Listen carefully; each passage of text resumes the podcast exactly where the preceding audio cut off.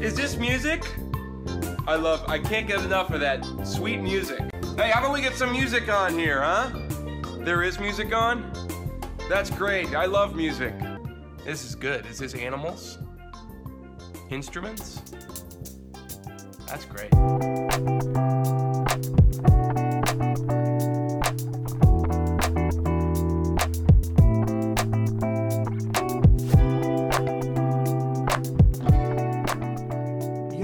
Yo, yo.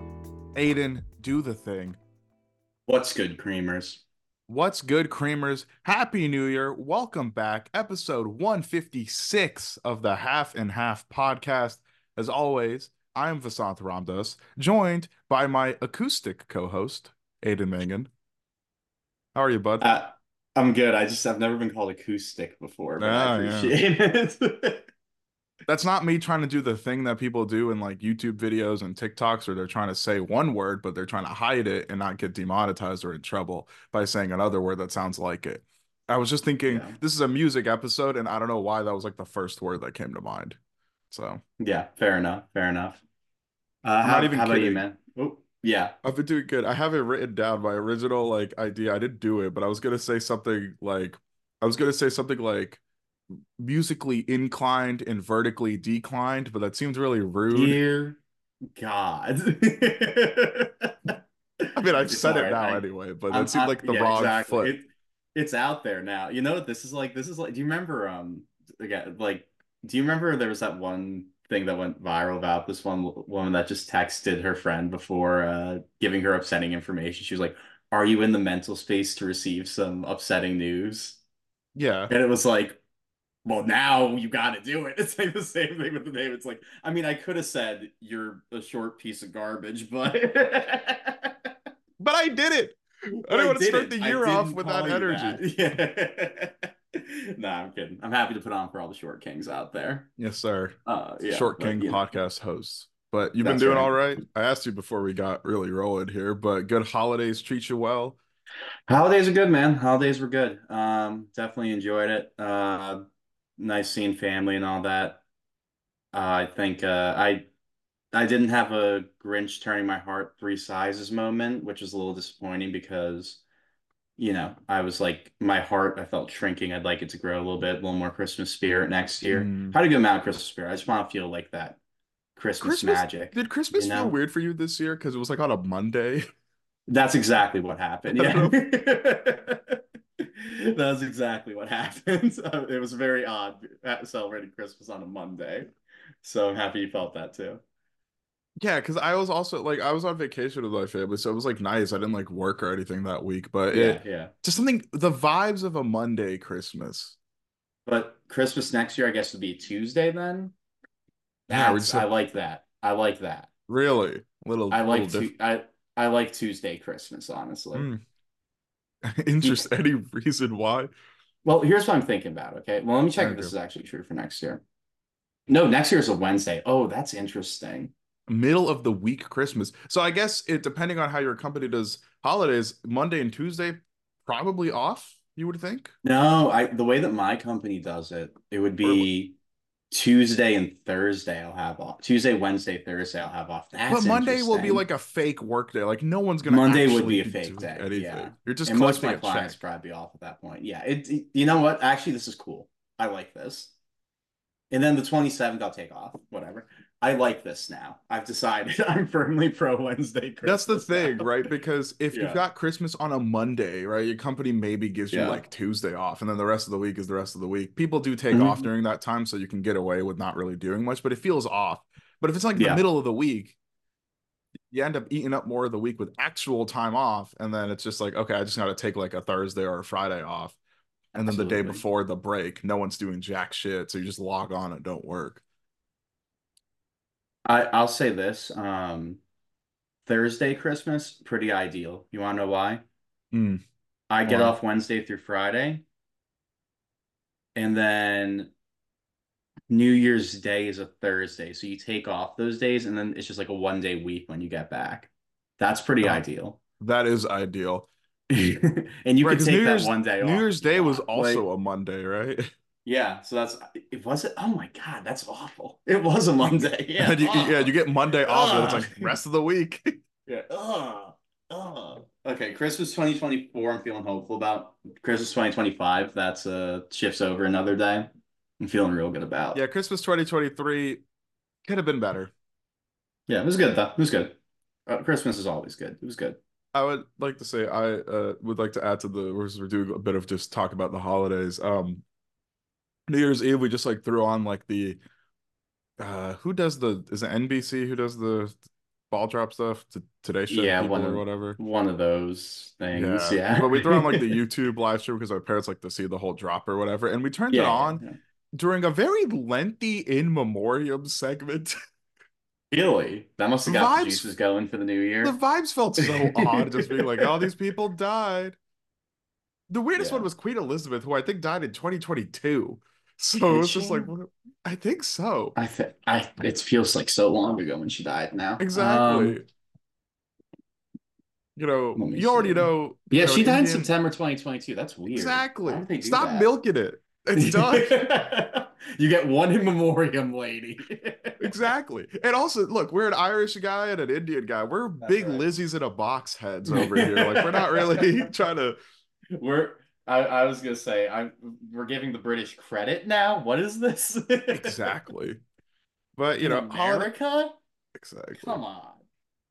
But holidays were good. I don't really feel like it felt it was very like quiet, like for me in general. Like there was a lot of like I had to do a lot of traveling around, so it was kind of a lot, but also at the same time very just sort of not much to report as far as like holiday cheer festivities. But I was okay with the low key one. The vibes were off for Christmas, but it's okay. You know, we we had some fun. We recorded a great cinephile episode with Jason to keep the tradition alive. Go check that out if you haven't. Uh, if you're trying, still trying to hold on to Christmas joy, though, I don't know if this movie is exactly a Christmas joy kind of No, movie. no, it, it's it's not gonna get you in the Christmas in the Christmas spirit. Not gonna lie. Uh, but maybe appropriate for what the 2023 Christmas felt like. yeah, just you know, just Monday Christmas.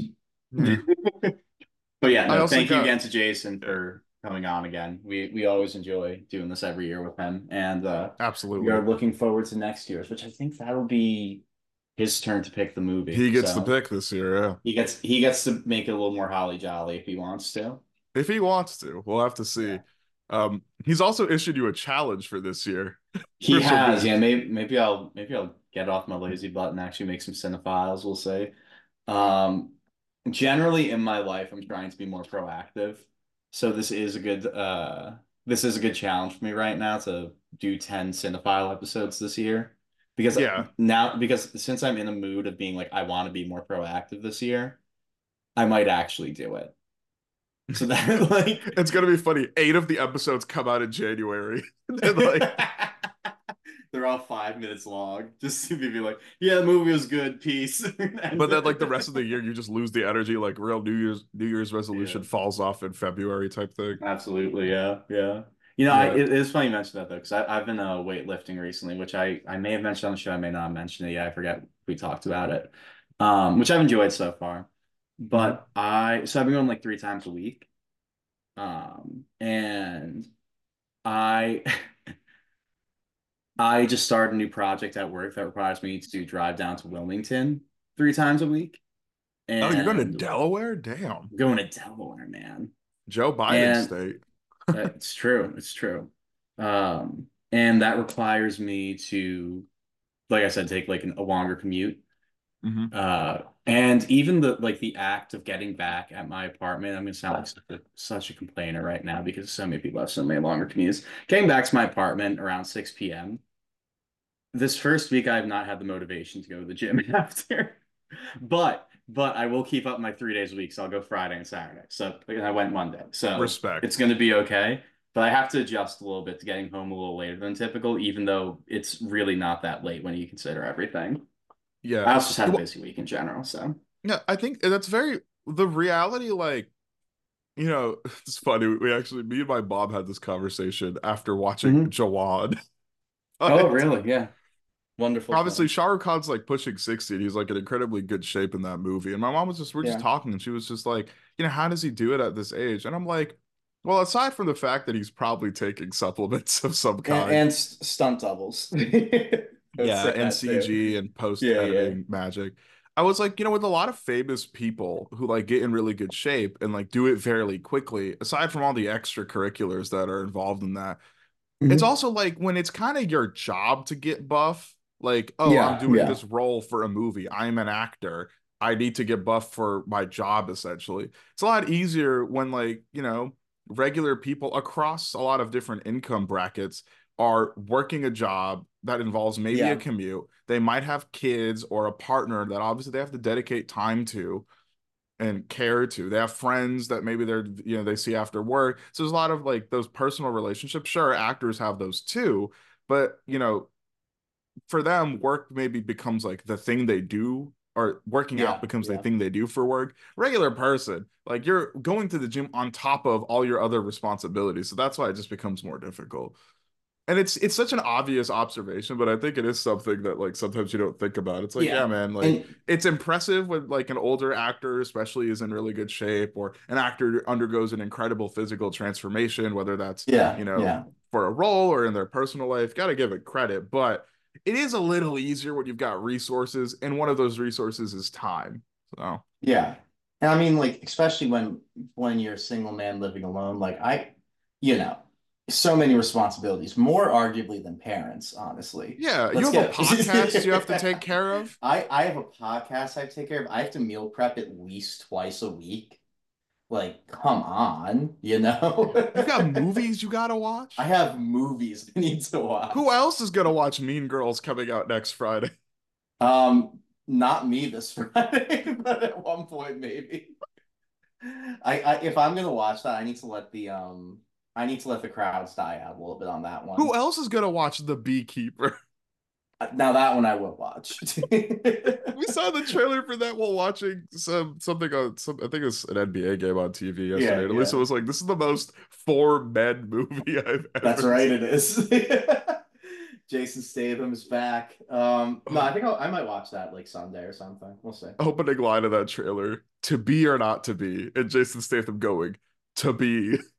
To be, that's awesome. there's explosions. In the trailer, someone goes, "Honey's flammable." I didn't know that. Oh, I remember that too. He's setting Um, people on fire using honey. Honey. No, yeah, it's it, it looks like it's uh for the movies of January of like mid probably, which I mean Nights outside Night Swim. Night Swim was terrible, but it was hilarious. Isn't Uh, that maybe tend to be the case? but- January is not usually where you're putting out Oh well, best. yeah. Jan January is the dumping ground for movies, my friend. That's Yeah. when it's it is like when studios just want to get rid of anything that they feel like that in a competitive movie season won't make money.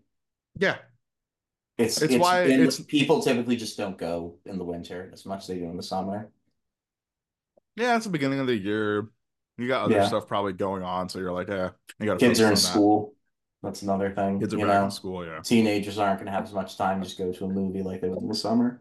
But you know what you can do instead of going to a movie? You can listen to this podcast and listen to us Ah, talk yes, about our best albums of 2023, and that's what we're Mm, recording yeah. today. Yeah, Funny how that like, works. It sounds like Aidan, don't try and listen to a cinephile about January right now. You're not going to cheat one of these episodes. No, you're not cheating. Challenge. You will not talk about Yeah. Saltburn on this episode. No, sir. I will not. I just won't talk about Saltburn. Period, my friend. Not worth it.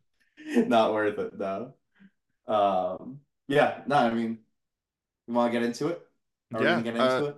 we usually like starting with like a, like a little year retrospective. Uh, obviously, you always out listen and out watch media compared to me. So, how do you yeah. feel about 2023 from a music standpoint? Complicated. That's where I feel about it. Complicated. complicated. Um, I my best albums of the year I I do really like, like I do every Mhm. year. Um, I don't think this was one of the more good or bad years. I think it was overall kind of unmemorable for me. I didn't like gravitate to as much as I typically do. hmm And that wasn't for lack of trying. I just felt like there was a lot of albums I kind of thought were in like that fine to okay tier. And I think you said that earlier too. Like at the beginning of the year, we were talking Yeah. about, and you were saying like, I'm waiting for like that first really incredible album to hit, and it just we eventually we eventually got some of those, which like I'm I I'll talk about those ones I do think are incredible. Mhm. Um, but overall this year, I I just felt that they're particularly in the mainstream too. I like what what big artist released like a really good album? Like Really? none of them. Yachty, that was super early in the year. Well, though. well, uh, well, okay. Well, I do mean um. Okay, I'll, I'll allow that. That's fair. I mean, like your stars. You know, Yachty's a star too within hip hop, but I mean like your mainstream stars. Did yeah, anyone- Drake did- album was divisive Drake album, at best. Yeah, didn't really love that Post Malone album. Who even remembers that one? Taylor's just doing Taylor's versions, which like He- are yeah, which- new-ish in a way, but like But those th- are kind of weird. count. Those are re-releases. Those don't count. Those are remasters in a sense. yeah, You know? exactly. Like you know, the Weeknd didn't release anything. The Olivia Rodrigo, that pretty good. Oh, right? Olivia, her album was her album was good. It didn't make my top ten, but her album was good. That was I'll- that was I'll gonna be an honorable mention. She was like later in the year, I guess, too. Yeah, no, She did good. that. I liked hers. She- but- yeah, yeah, she, she had her album was good. Um, Yeah, if I'm like good looking at like the one. Spotify most streamed artists, I do agree. I think the the stars didn't really come out to play this year as far as like Yeah. the music. So it's it, it becomes a little harder to judge because there weren't as many like landmark moments and releases, you know. hmm Like last year, and I, I'm not saying this because like obviously I listen I listened to like over 60 albums this year. I obviously wasn't just listening to mainstream stuff. Um, but That usually is what defines a year, They- is like when the big artists exactly. come to play. Like I think last year's list we had like you had the Weeknd on it maybe, or maybe that was the year before. When was After Hours? Or Dawn FM rather, I guess. Dawn FM, I mean. Was that two I think it or was last year, 2022. was last year, right? 2022. I guess, yeah. Yeah, so last year's list then. Yeah. Um, like you had Dawn FM on there, that was not mentioned for me. We both had Beyonce on there. You know, some big artists like really did show up with quality material. And this year I'm like, I didn't get that much from the bigger artists, which makes Yeah. the year feel a little bit more anonymous to me. Yeah, and we've got some stuff coming out. Like there's an Ariana Grande project Yeah. coming out tomorrow. Yeah. Again, soon. it just it, it it makes the year just feel a bit more anonymous to me than other years. Um, but it, it's again, I I think that my top 10 are all very strong. Mhm. And I, I again, my worst albums, I'm just gonna say, like, I had similar feelings last year. We aren't doing worst albums this week, but um bad music has changed quite a bit. Yeah. Where it's just very much like radio friendly generic stuff usually now.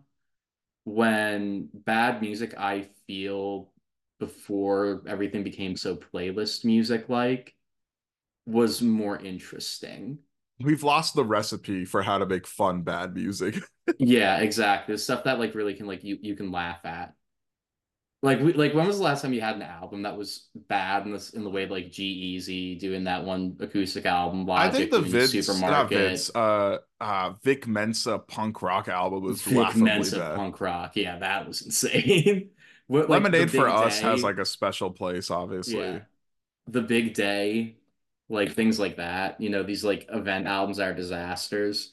Um, Big Day is such a rare like that because that's That one- artist that one is the special. peak of is- your yeah. powers, and like it's pretty unanimously, unanimously. My bad. I was gonna say, you, you're not unanimously, yes. Ugh. Yeah, But like everyone hated it. like he had to cancel his tour. It was that bad. Chance really like it got bad, dude. That's all. I don't. I wouldn't put that as the bar just because I don't think you're gonna get that very No, often. I That's know, like a I know, historic but- bomb of an album. Yeah, but I, I don't know. I just feel like bad music hasn't been as interesting as it was Yeah. in the past, which is It's which is lot of another. But maybe genres. maybe that's It's my fault too. Like maybe I just aren't like maybe I'm not looking deep enough. But We're not looking for the bad music. Yeah, because Yeah. like sometimes I think we see like genre swap albums tend to be like, oh, this could be a really awful one. yeah but- yeah I don't know. I think maybe it's because every genre swap feels like it's just like someone going indie. yeah like, exactly. There's not as much sort of personality to how bad it is or something to it, Yeah. right? Yeah exactly. Because like you said, people have kind of figured out how to make like generic music music in a genre. Mm-hmm. but maybe there's not as much like personality to how bad it is, which you could argue is worse. Yeah. So Yeah, knows? But- exactly. yeah, I'd agree with you. Music last year, I'd say was pretty consistent in that like I don't think that it was very like like kind of in that middle. Like there wasn't a lot that Yeah. was standing out in either direction. It was fairly consistent though. Like you could Yeah. listen to an album uh for let's say like semi notable to really notable releases and they were usually fine, you know, I think in general. So in my limited listening, I would say the year as a whole was just okay. It was a fine year. Yeah. Now the albums on this list were obviously like the ones that we pick out that are like here are the standouts. But it Yeah. wasn't a very hard list for me to make and that I was pretty clear on like what the best were. Mhm. The end of the list took a little bit of thought maybe like who are the 8 9 10 as it usually does. But like there's years in the past where it's like a fight to figure out the entire 10 because there's so many and you feel bad because you're leaving off like a billion different projects. But this year Yeah. there's like a few that I'm like, I wish I either listened or I could have put on here, but it's not, it wasn't that difficult really to me. Yeah. Like yeah. to me, I- the top five specifically was pretty obvious from the jump. Yeah, I I think the only like argument I really have myself is like the 10 were pretty like okay, I'll say this one through nine were absolutely set. 10 I had like a little back and forth on.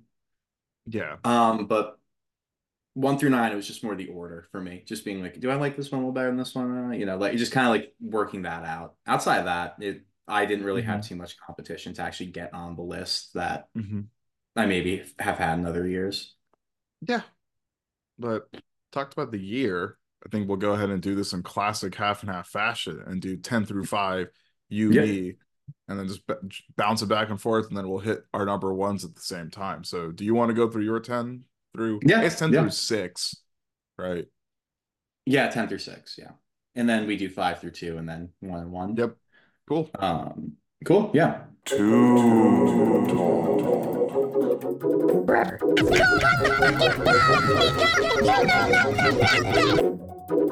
Uh, so I'll start it out then. Uh, my number 10 this year uh, came out, I think, literally in the first week of 2022, maybe the second week, just like just after New Year, basically. Got on the list. It set itself up for success immediately. Yeah, which good, good. And I'll say it was some of the artists I didn't particularly expect due to his like trajectory entering the year to be Mhm. on here, but like I'll say he had a very good uh 2023 overall. Um Lil Yachty with Let's Start Here. Yep. Uh On a lot of top tens. on a lot of top last year. tens, definitely. Um, I think that it's definitely the most interesting stuff he's done since his mixtape days with like the original Lil Boat. Mhm. Um, I I think ever since then, Yachty's just released a lot of very uninteresting music. Uh, which is in like I I don't like saying that necessarily because Yadi is seems like a, a nice enough guy. Um, and seems like he genuinely likes making music too. So like and I, I he's feel bad. capable. He is it's capable. Weird he's because he's definitely not. He's a pretty Yeah. solid feature artist most of the time, even during yeah. the run where his solo stuff wasn't hitting. Good feature Yeah. artist. So it was always kind of weird. He couldn't really. He he's always definitely been a capable rapper. Um, and he's definitely been a capable artist. And I like I like you're saying, I always felt a little like bad being like I don't like his music that much. But um, he came together with an album that I thought was pretty strong this year. Uh, he in, he embraced some more psychedelic and funk and disco elements into his Not uh, really a rap everything. album, right? If anything, Um, barely. yeah, like it- it's I it, overall it's like a hip hop to pop record somewhere between that.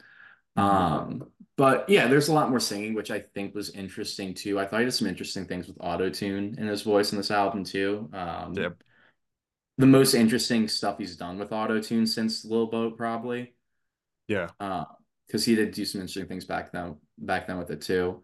But yeah, no, I I think um what holds it back from being higher is that I feel it's a bit messy in the sense that there's tracks on here that are very strong, then there's other tracks that I feel are fairly forgettable.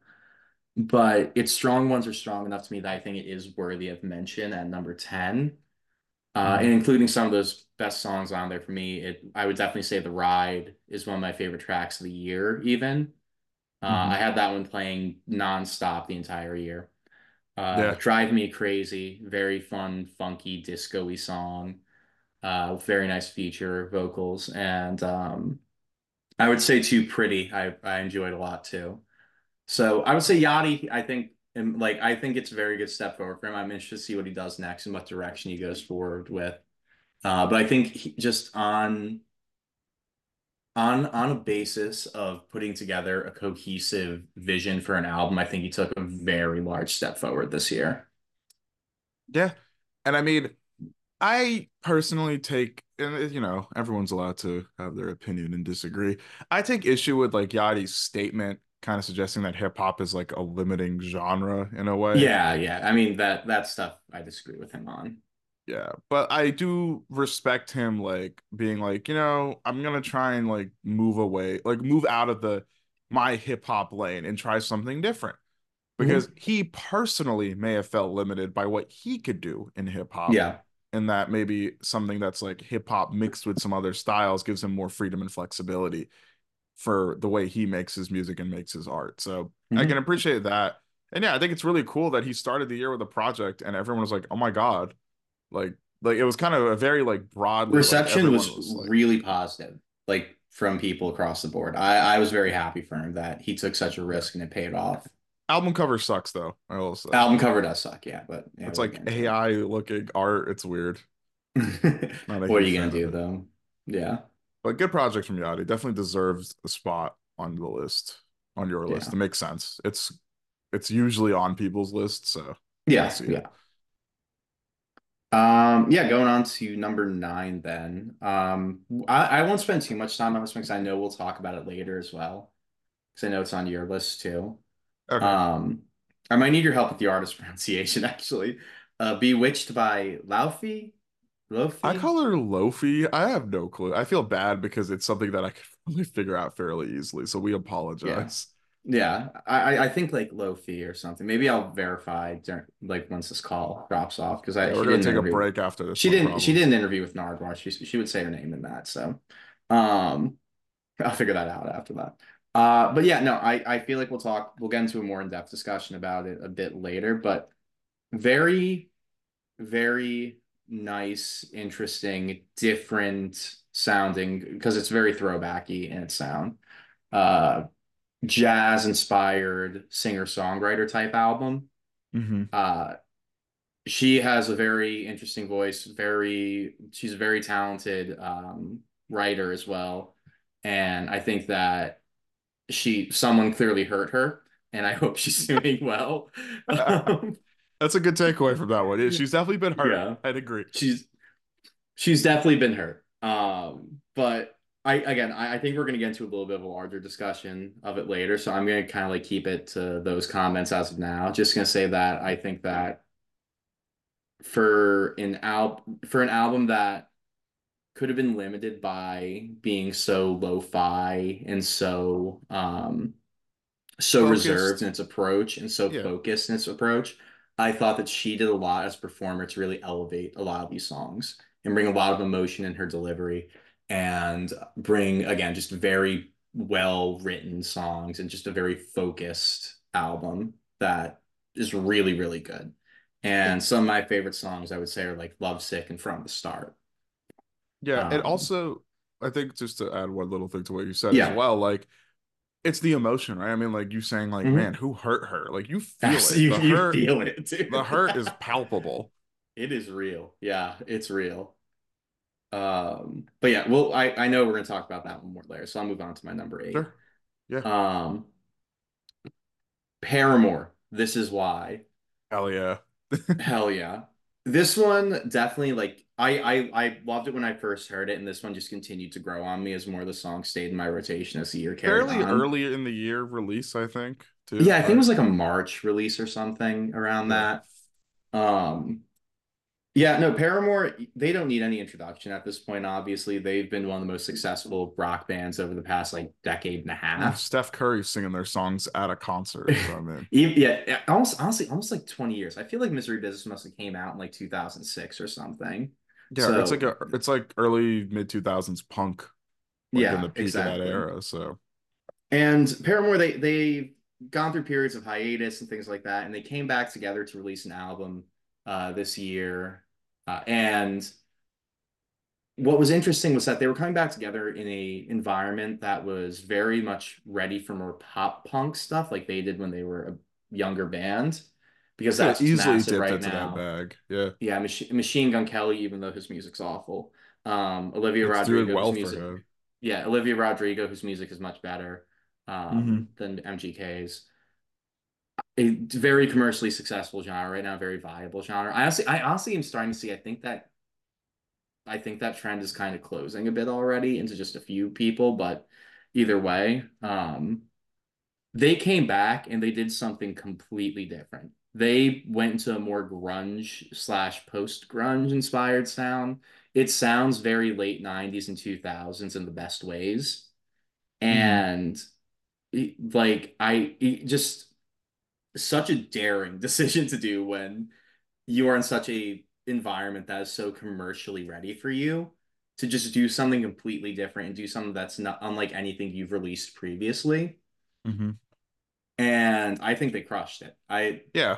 It's more is, like- mellow. it's when I say more Yeah. mature, I don't want to suggest that the like pop punk that they made earlier on that was more aggressive is like immature in a bad way, but in a way they're like they're older now, right? They've experienced things throughout their time as a band, and it feels like the music is reflective of that because it's got a little more of like a measured approach, I guess, compared to like Yeah. Misery Business or something from earlier in their career, which is still great music. But yeah, and definitely evolution. definitely my my favorite rock record I heard from like an American artist all year. Absolutely. Mhm. Um they Hayley Williams as a front woman has just become such a powerful figure in music at this point. Yeah. that it's just at this point I'm like, yeah, Hayley, you, you got it. You can't do anything wrong. Like you just take the band whatever genre you want to do. You want to do country next? Fine. Like I don't like I'd be singer but sure. songwriter Paramore would be kind of cool. Yeah, exactly. I'm like, sure, sign me up. I'm in. You got it. But uh yeah, that's kind of like my thoughts on it. Some of my favorite songs on it uh, would be Big Man, Little Dignity. Love that one. Uh Figure Eight, another one that goes. It's hard, and uh The News and This Is Why as well. Um definitely Yeah. some of my favorite tracks on there. So- Yeah, I, I think, and I'll just add one more thing because I think this is another project that we'll get into more later. Is just Yeah. you said about like Hayley Williams has been like a damn good performer for like a long time, right? Like I didn't think Yeah, I think like 20 years now. pushing like 20 years old, and it's like Yeah. she's still good. Yeah, no, it's crazy. It's it's incredible longevity. It- It's still you- like you everyone. don't- It's still like everyone's woman crush, you know. So, you know, Exactly. Well, the thing is, she blew up when she was like 17 or 18 years know, old. it's impressive though, man. Like, so she's decades. she's she's been so successful for so long, and I looked it up the other day. She's only like 35 years old, man. Yeah, that's what's crazy. It's That's like it's kind of like it's kind of like Taylor Swift in that way where you think Yeah. they're so much older because they've experienced success at a young age and maintained it for like Yeah, exactly. decades upon decades. And to be like still like they're relevant, you know, I alluded to being like she's like a popular figure. Yeah. By the way, you got less her. than a minute, so Yeah, on this call, so I'll But- switch to the other one. But no, you're right. Absolutely. yeah, but cool. That was your number eight. Yeah. So we'll get to the next call. We'll Yeah, we'll take a break. Be back with your number seven. And we are back after uh, taking our mandated break from the Zoom gods. Aidan, we left off. I think you're on number seven. So We're on number seven, but correction. Lofe is pronounced Louve. Louve wouldn't have guessed it, but Nardwuar, Yes. he's enlightened us. Louve has you. enlightened us. Thank you, Nardwuar, for doing an interview with her because I could immediately look at that and figure out the pronunciation. So thank you, Nardwuar. It's a lovely interview Uh, too. Recommend people It check is, it yeah. Yeah, it's very nice. Uh, Most Nardwuar interviews are wonderfully wholesome. So Except for which one? Cardi was Cardi like weirdly Car- Cardi's was, Cardi was a little rude with him, yeah. It's like some some artists have been rude to him. It's okay. They just don't get it. um, yeah, so let's go to number seven then. My number seven is That Feels Good by Jessie Ware. Uh, Jessie Ware is a, I believe, British pop singer. I put one of her albums at least as an honorable mention. I feel like it made a list back in maybe 2020 when it Right. came out. Um, and what was that album called again? Let me figure that out real quick. Um, What's Your Pleasure?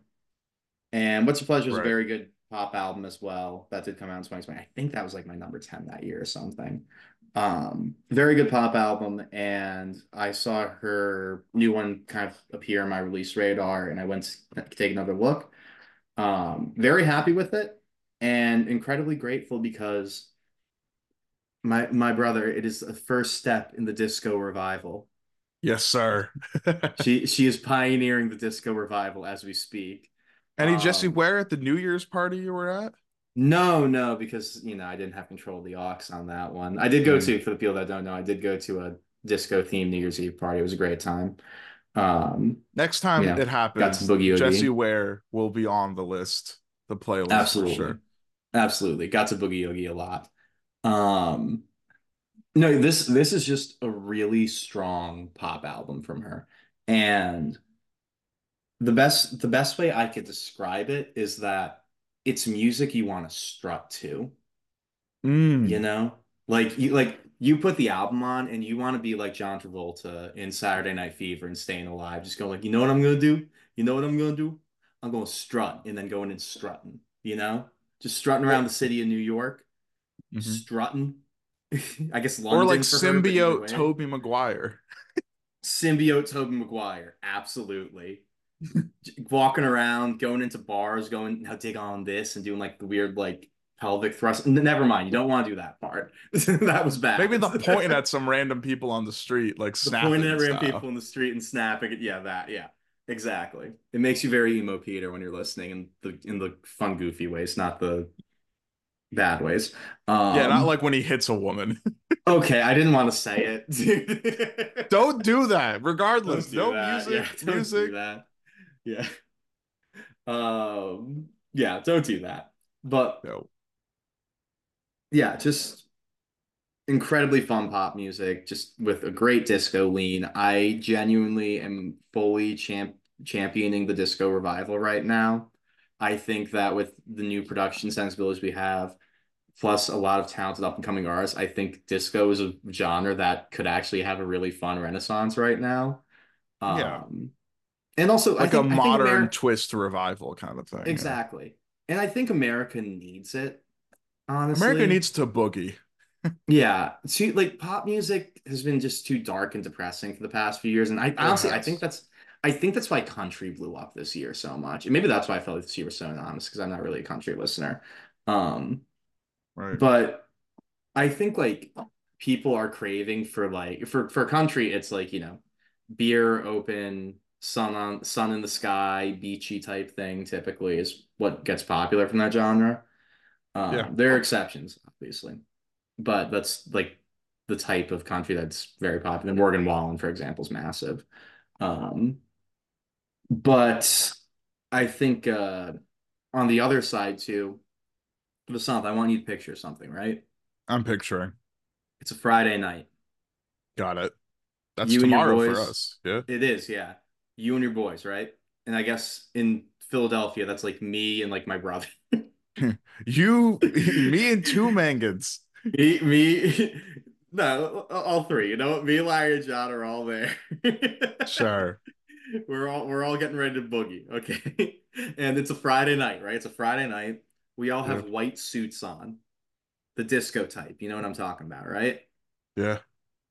Go to a disco, Mm. disco ball going in the ceiling, lights blaring. Jessie Ware is on the speakers. We would heal this country in minutes. I just you need to understand that. So basically, what I'm hearing is you will vote for whichever president promises a disco revival. Yeah, dude, I'm in. Whichever president goes, you know, I'm bringing disco back. I'm like, yeah, you are. Here's my vote. it's like, That sounds, wants to. that sounds like a beau- I will say that does sound like a beautiful night out. Absolutely. Vivek, Nikki Haley, do you want to catch up to Trump? It's still Disco Fridays in this country. Yeah, Nikki, I know you didn't know that the cause of the Civil War was slavery, or you didn't really want to say it for some reason. So maybe talking about I- disco. I know how to fix this for you. Disco Fridays. Absolutely. Uh no, I I think I think I think that's a good thing that we could bring back. Just disco. And this And- again, this is this is the first step here. Thank you, Jessie. Thank you for this first step. And she does it well, And- it sounds like. Incredibly Very well. Very, very well. Very fun album. really enjoyed it. Some of my favorite tracks on it: "Pearls," "These Lips," "That Feels Good," and um, "Freak Me Now." Yeah, th those names you know from that. You got to Oh, freak me now, especially. Yeah, you gotta strut, my friend. Hell yeah. yeah, no, love that. Love that album. So thank you for that, Jessie. Um, and I look forward to hearing more from you in the future. Uh, my number six is a, another pop album. Uh, it's Caroline Polachek's Desire I Want to Turn Into You. Mm. And I think that yeah, you have you, you I think that's gonna be on your top 10 as well. Um, right? Yeah, but you can speak to it. Okay. But you probably have more to say than I do because it's kind of like a different album for me, so I maybe can't talk Okay. about it as well. So So so I should talk my talk. Got it. All right. talk your talk, and I'll add stuff whenever I talk about it on my list.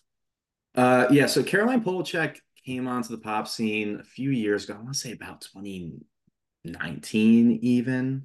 She's been making music for a long time, apparently, but she She was in like an indie group or something, I think, prior to going solo. I think so, yeah. Um, yeah, her, her first album was 2019. I've actually never listened to her debut record, which is bad on me. But her debut record has one of the more perfect pop songs I've ever heard, which is So Hot You're Hurting My Feelings, which is a wonderful song. It is so well produced and she sounds amazing on it. And it has a like auto tune, just like wailing solo basically, where she just hits a bunch of notes while saying like I think what she did was she recorded herself saying "Show me the banana" and like chopped it a little bit and made it sound like like add synths to it. It's very it's very interesting. It's a wonderful song. I've never heard so hot. You're hurting my feelings. Um, I never got around to listening to her album, but she was always on my radar because of that song. And I found she was releasing something this year. I was like, I'm yes, I'll listen to this. I will immediately get into it.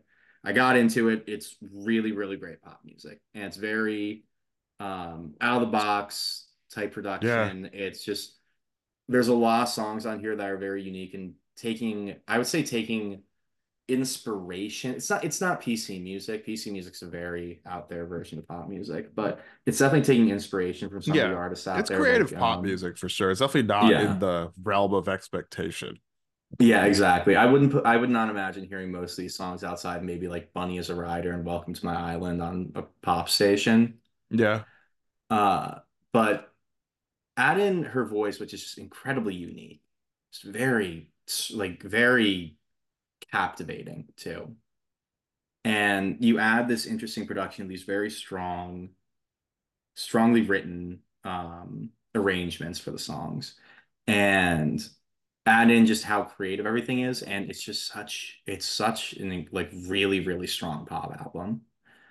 And it's one of those it's one of those albums too where it's like there really is not much on here that I could have said she would like could have done better. It's like, oh, maybe one track was went a little long. Maybe it's like there's nitpicky things, but it really is just a very, very strong pop album. And I want y'all to understand that's my number six. Okay. So I really like my top five.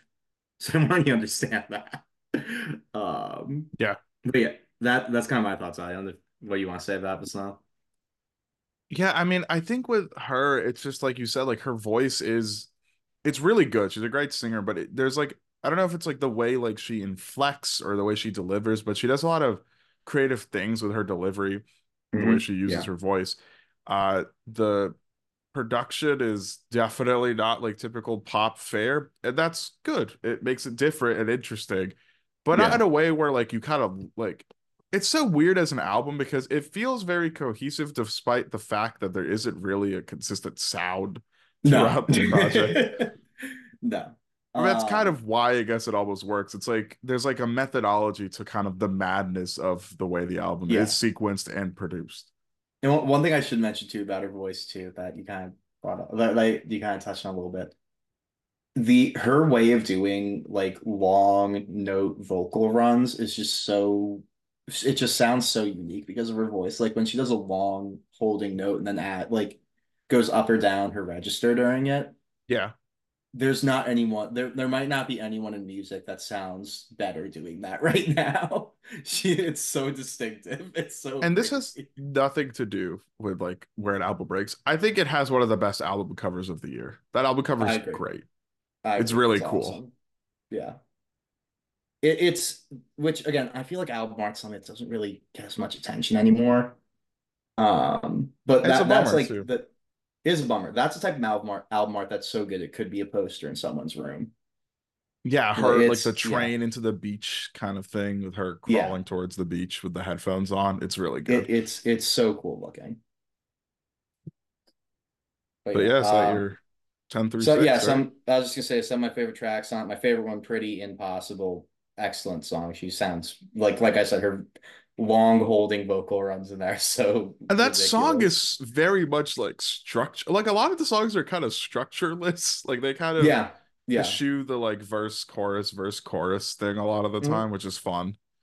yeah, definitely. Um, Bunny is a rider. It's a great Welcome song. to yeah, Bunny is a rider is incredible. That one is so good. I think bops, And- dude.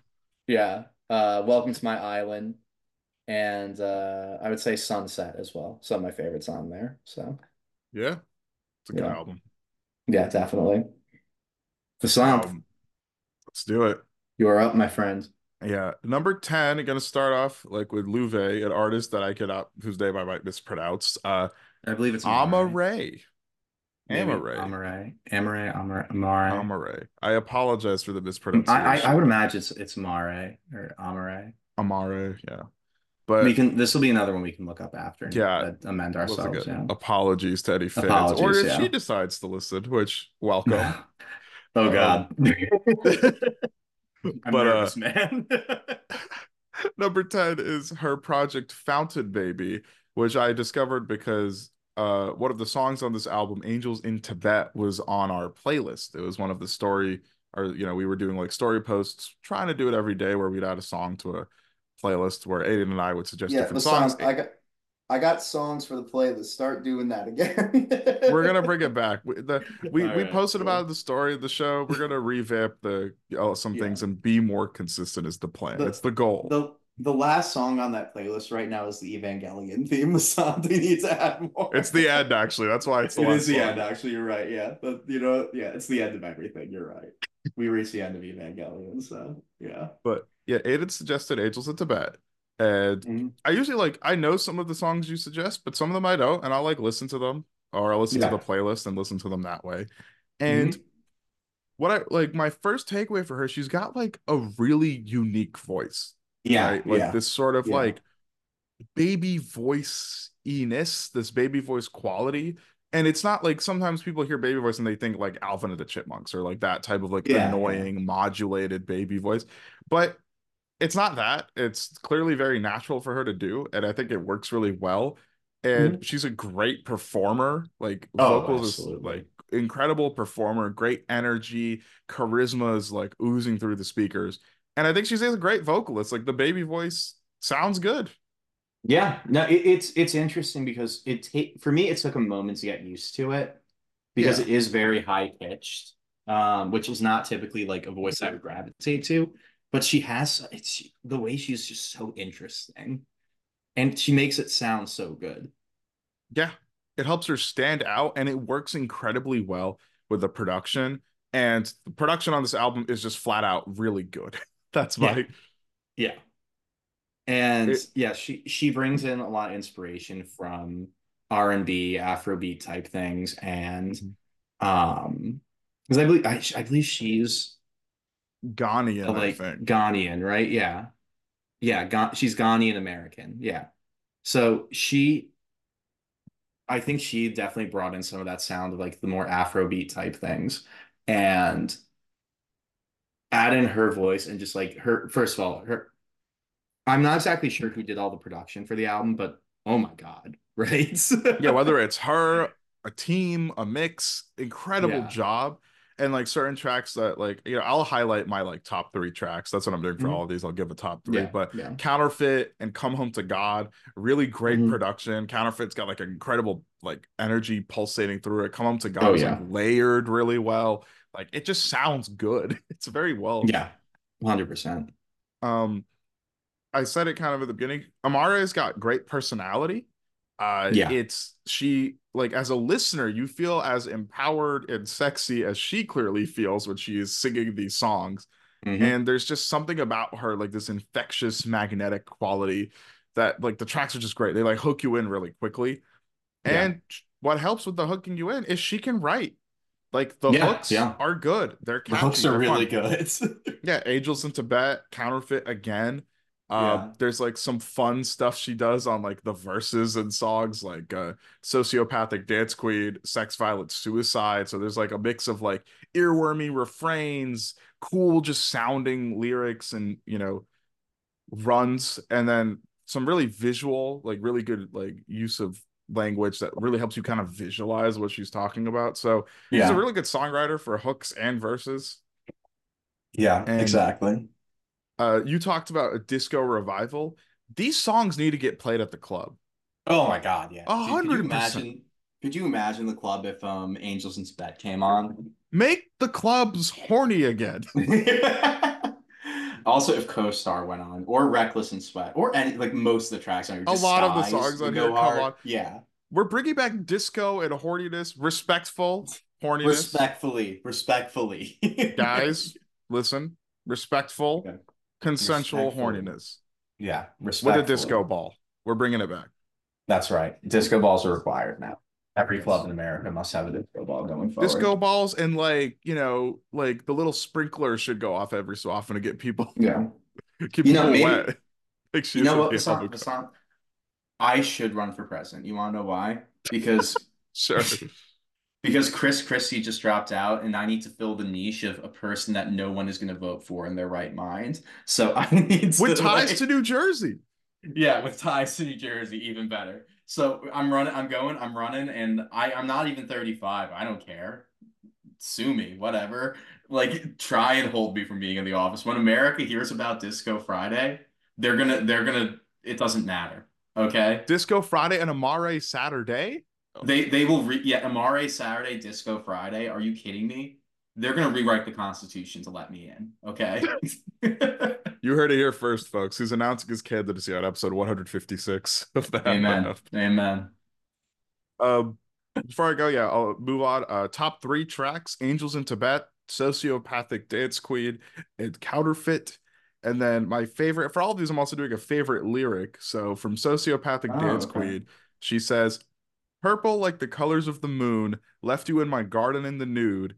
Pick you, take a bite into the fruit, acid pussy, drop it from a noose."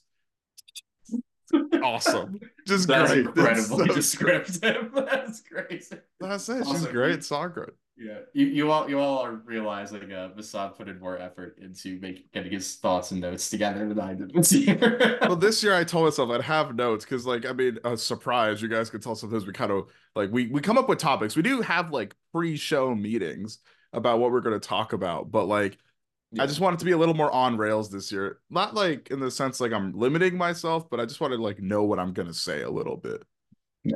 They, Uh, just remember this, okay? Vasanth, the man running against me in the presidency, he's using a teleprompter. This is all off the cuff for me. I'm running being- against you. Yeah, you are. I'm being honest to the American people while you're not Vasanth. You're feeding them a bag of lies and feeding them corporate speak and the wokeism and other things people hate. I don't know. Like There's whatever. enough Indian men with the initials VR running for political office right now. We don't need another.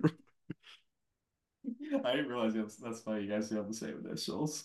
He's V Rob just like me. Yeah, that's funny. Dang. Yeah, sorry about that, man. Yeah, I'm sorry about it too, man. But number nine is number nine is like I like this project a lot. It's also like the funniest inclusion on this list because I feel like it it doesn't fit with any of the other things on the list. But number nine is Ganger by Veeze, rapper out of Detroit. And my first note is if you don't like this music, you're just old. Hate to break it to Okay, you. okay. You're not 'Cause I- listening to Ganger, you're an old person. I've never heard this, so I can't comment. I, I've never heard any of this. So. it's he's just fun to listen to. It's literally just a great classic formula in modern rap where it's fun production and someone just floating on that beat, saying Mhm. stuff that ranges from like really funny to like being a little ignorant, not like in an offensive way, but you know what I mean, just being like kind of just like it's not trying to say anything profound, and that's okay. can, can I can I griddy to these songs? I can't griddy, but if I could, yes, I- I well, would. I was gonna say the answer is Aidan. No, you shouldn't griddy to any song. But Well, listen, if fucking Mike Gesicki other can people, griddy, yeah, I was gonna say other people can do that for me. I, well, I, Mike I think. can't griddy. That's the point. Adam Schefter Yeah. tore his meniscus trying to griddy. You could griddy. Oh my god, I forgot about that. That was hilarious. How did he? How that's? I don't know. How do you? Put I wouldn't let anyone. I would not griddy? live that down if I tore my shit trying to do a dance move for like the younger kids. So I know, right? Man, that, that's just getting a bit too bold. it is. But But The production-. On Ganger rocks. It's like a mix of like those like Detroit style like key type instrumentals with some like old school like kind of like sounding production, but it's got like a lot of knock, a lot of punch to it.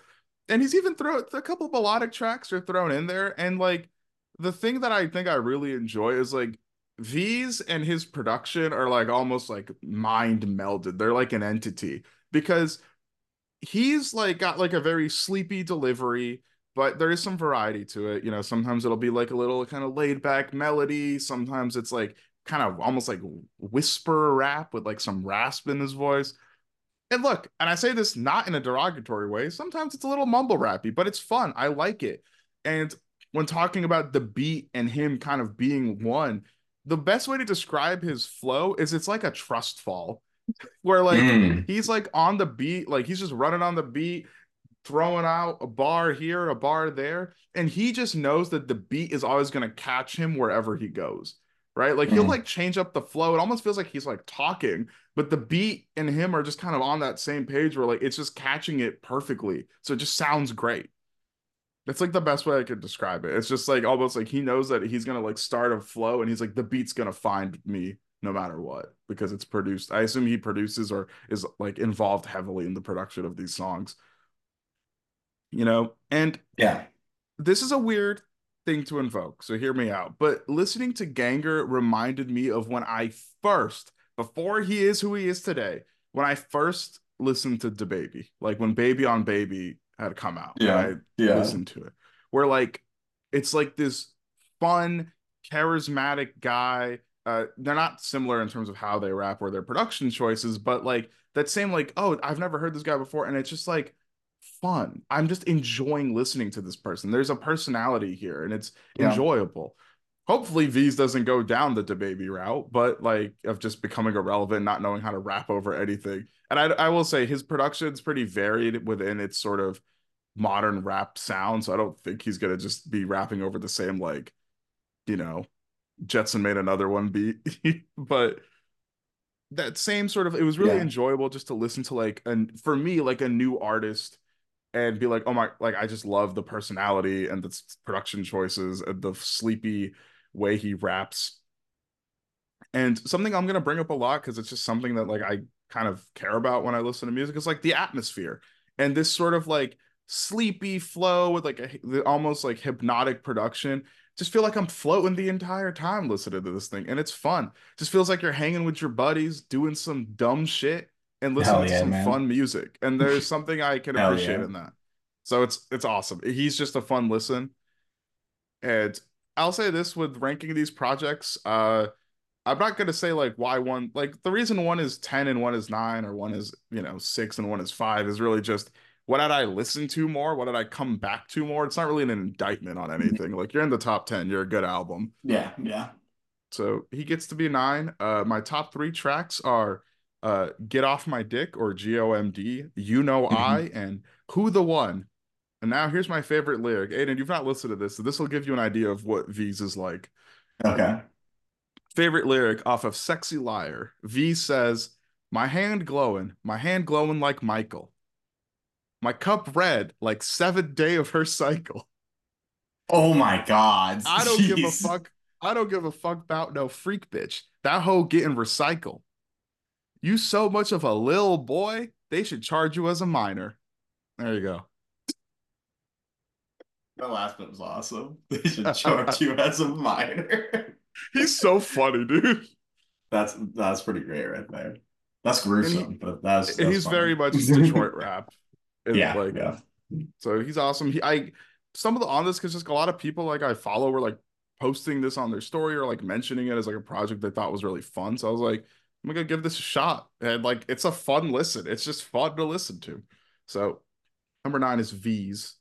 Keep it moving here. Number eight, it's Caroline Polachek's Desire I Want to Turn Into You. I think Aidan did a great job talking about this one. Uh, for me, this is one of those like kind of like Veeze where like a lot of people were listening to this, people I know, people I follow, and I'm like, but give it a shot. It was definitely something different for me. The kind of the experimental pop realm is not something I step into often as a music listener, but I just really liked it. Like I kind of said when Aidan's talking about it, really impressive, like sort of me- method to the madness kind of music where everything feels so different, but it fits really well together overall. Mhm. Uh, there's is, is it improper to say there there were some Charli XCX vibes at times from the yeah, they, limited they're both they're of- both in they're both in a similar lane, so that's fair. yeah. So like from the limited Charli XCX stuff I've heard, there's some similar vibes there. Uh, I just thought it's like a really engaging, kind of wild listen because of how like all over the place it is, but it's a fun journey and it kind of fits like I think the title, like desire I want to turn into you, like that kind of idea of like desire, like that sort of passion or focus, fixation. I think it comes through. So it's a really good project. Uh, don't really want to kind of overstay, you know, kind of elaborate too much because I think we've kind of covered why we like it. Top three tracks for me Bunny is a Rider, Blood and Butter, and Butterfly Net. Uh, I also do like the like variety in that she sometimes is a little more slow ballad like singing, Yeah. and then other times it's like playing with her voice and doing stuff that's got a little more juice to it. So, and then off of one of Aidan's favorite tracks, my favorite lyric is from On Pretty Impossible. She says, Now you got one eye on the lane and one eye on the lava. Spinning out, yeah, I respect that, but I was born to get you home. Home where it's all red and velveteen, falling back into the leaves. So true, with your lipstick on my thigh. Drink the tears until they dry. She can write, Awesome. folks. She can write. That, that's good stuff right there. Number seven, Mike with Burning Desire. Now, Mike, I think, has had a couple projects this year. I think one is an Alchemist collab album. and I am the fool that didn't listen to any of them, so I'm sorry. Mike. I need to I've listen heard to you're very good. One. I've heard you're really good, Mike. I'm sorry. Mike is, yeah, my first note, Mike is really damn talented. Uh, it's just well, like to be very like the TLDR is it's well produ- well produced, incredibly written, and it's performed by somebody who just has such a clear idea of what he wants this album to be, what he wants every song to be, like someone who just has incredible control of the material. It helps that I think he has produced the entire album himself or is involved in the production of like every track. So it's just someone who knows what he wants to do and is just executing it at such a high level. I think it's incredibly lame that sometimes he gets like the Earl sweatshirt at home Mm. comparison because that's not fair to him. Like he's his own artist. They have a song on this. It's a great song with the two of them on it together. Yeah. I don't know why I'm forgetting. I think it's like clipped angel wings or clipping wings or something like that. Um, but it's a great song. It, you know, and I think it's fair to say, like, okay, Mike inspired by Earl in maybe a similar lane as Earl, you know, but I think that's kind of unfair because, like, that's kind of how music is, right? Like, I'm sure Earl has inspirations, and some people would say, oh, you can tell Earl's music comes from him listening to this, this, and this because it's in this kind of lane. So I don't, it gets kind of lame. Like, it's not like he's like a ripoff. I don't think they sound exactly the same. Yeah. Um, yeah. especially a project like this is very like it's very much him it's personal like his life his worldview the world he's building in this music it's all clearly coming from him i mean we're talking about an album where one of my favorite songs on it's called billboards and i think on spotify you'll notice it says like billboards with and i apologize for if i mess up this pronunciation but it's billboards with Anul Wapo Sandra Mache Kodunmi. And I was like, why is the the song is just called Billboards, but who is the inclusion? And like, I mean, it's a song with like a voice, like a voice recording from his late mother on it. You know, like it's a very Oh, wow. personal project. And it's interesting too, because I was reading up on him and people say he's got like a very like controlled, laid back kind of approach to rapping. But on this one, you get a little more like there's some more urgency on certain tracks where the production's a little faster, he's a little faster.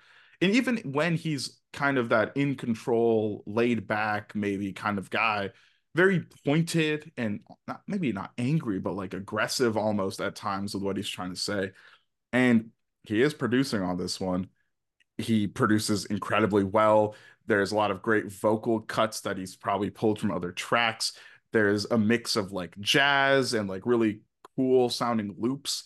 He also clearly likes to experiment quite a bit. There's some like weird cuts and like the production isn't always as consistent as you would expect. And that's what makes it such a fun listen. I think sometimes people think, "Oh, here's our new boom bap rapper of the year for all the backpack for the backpackers or whatever."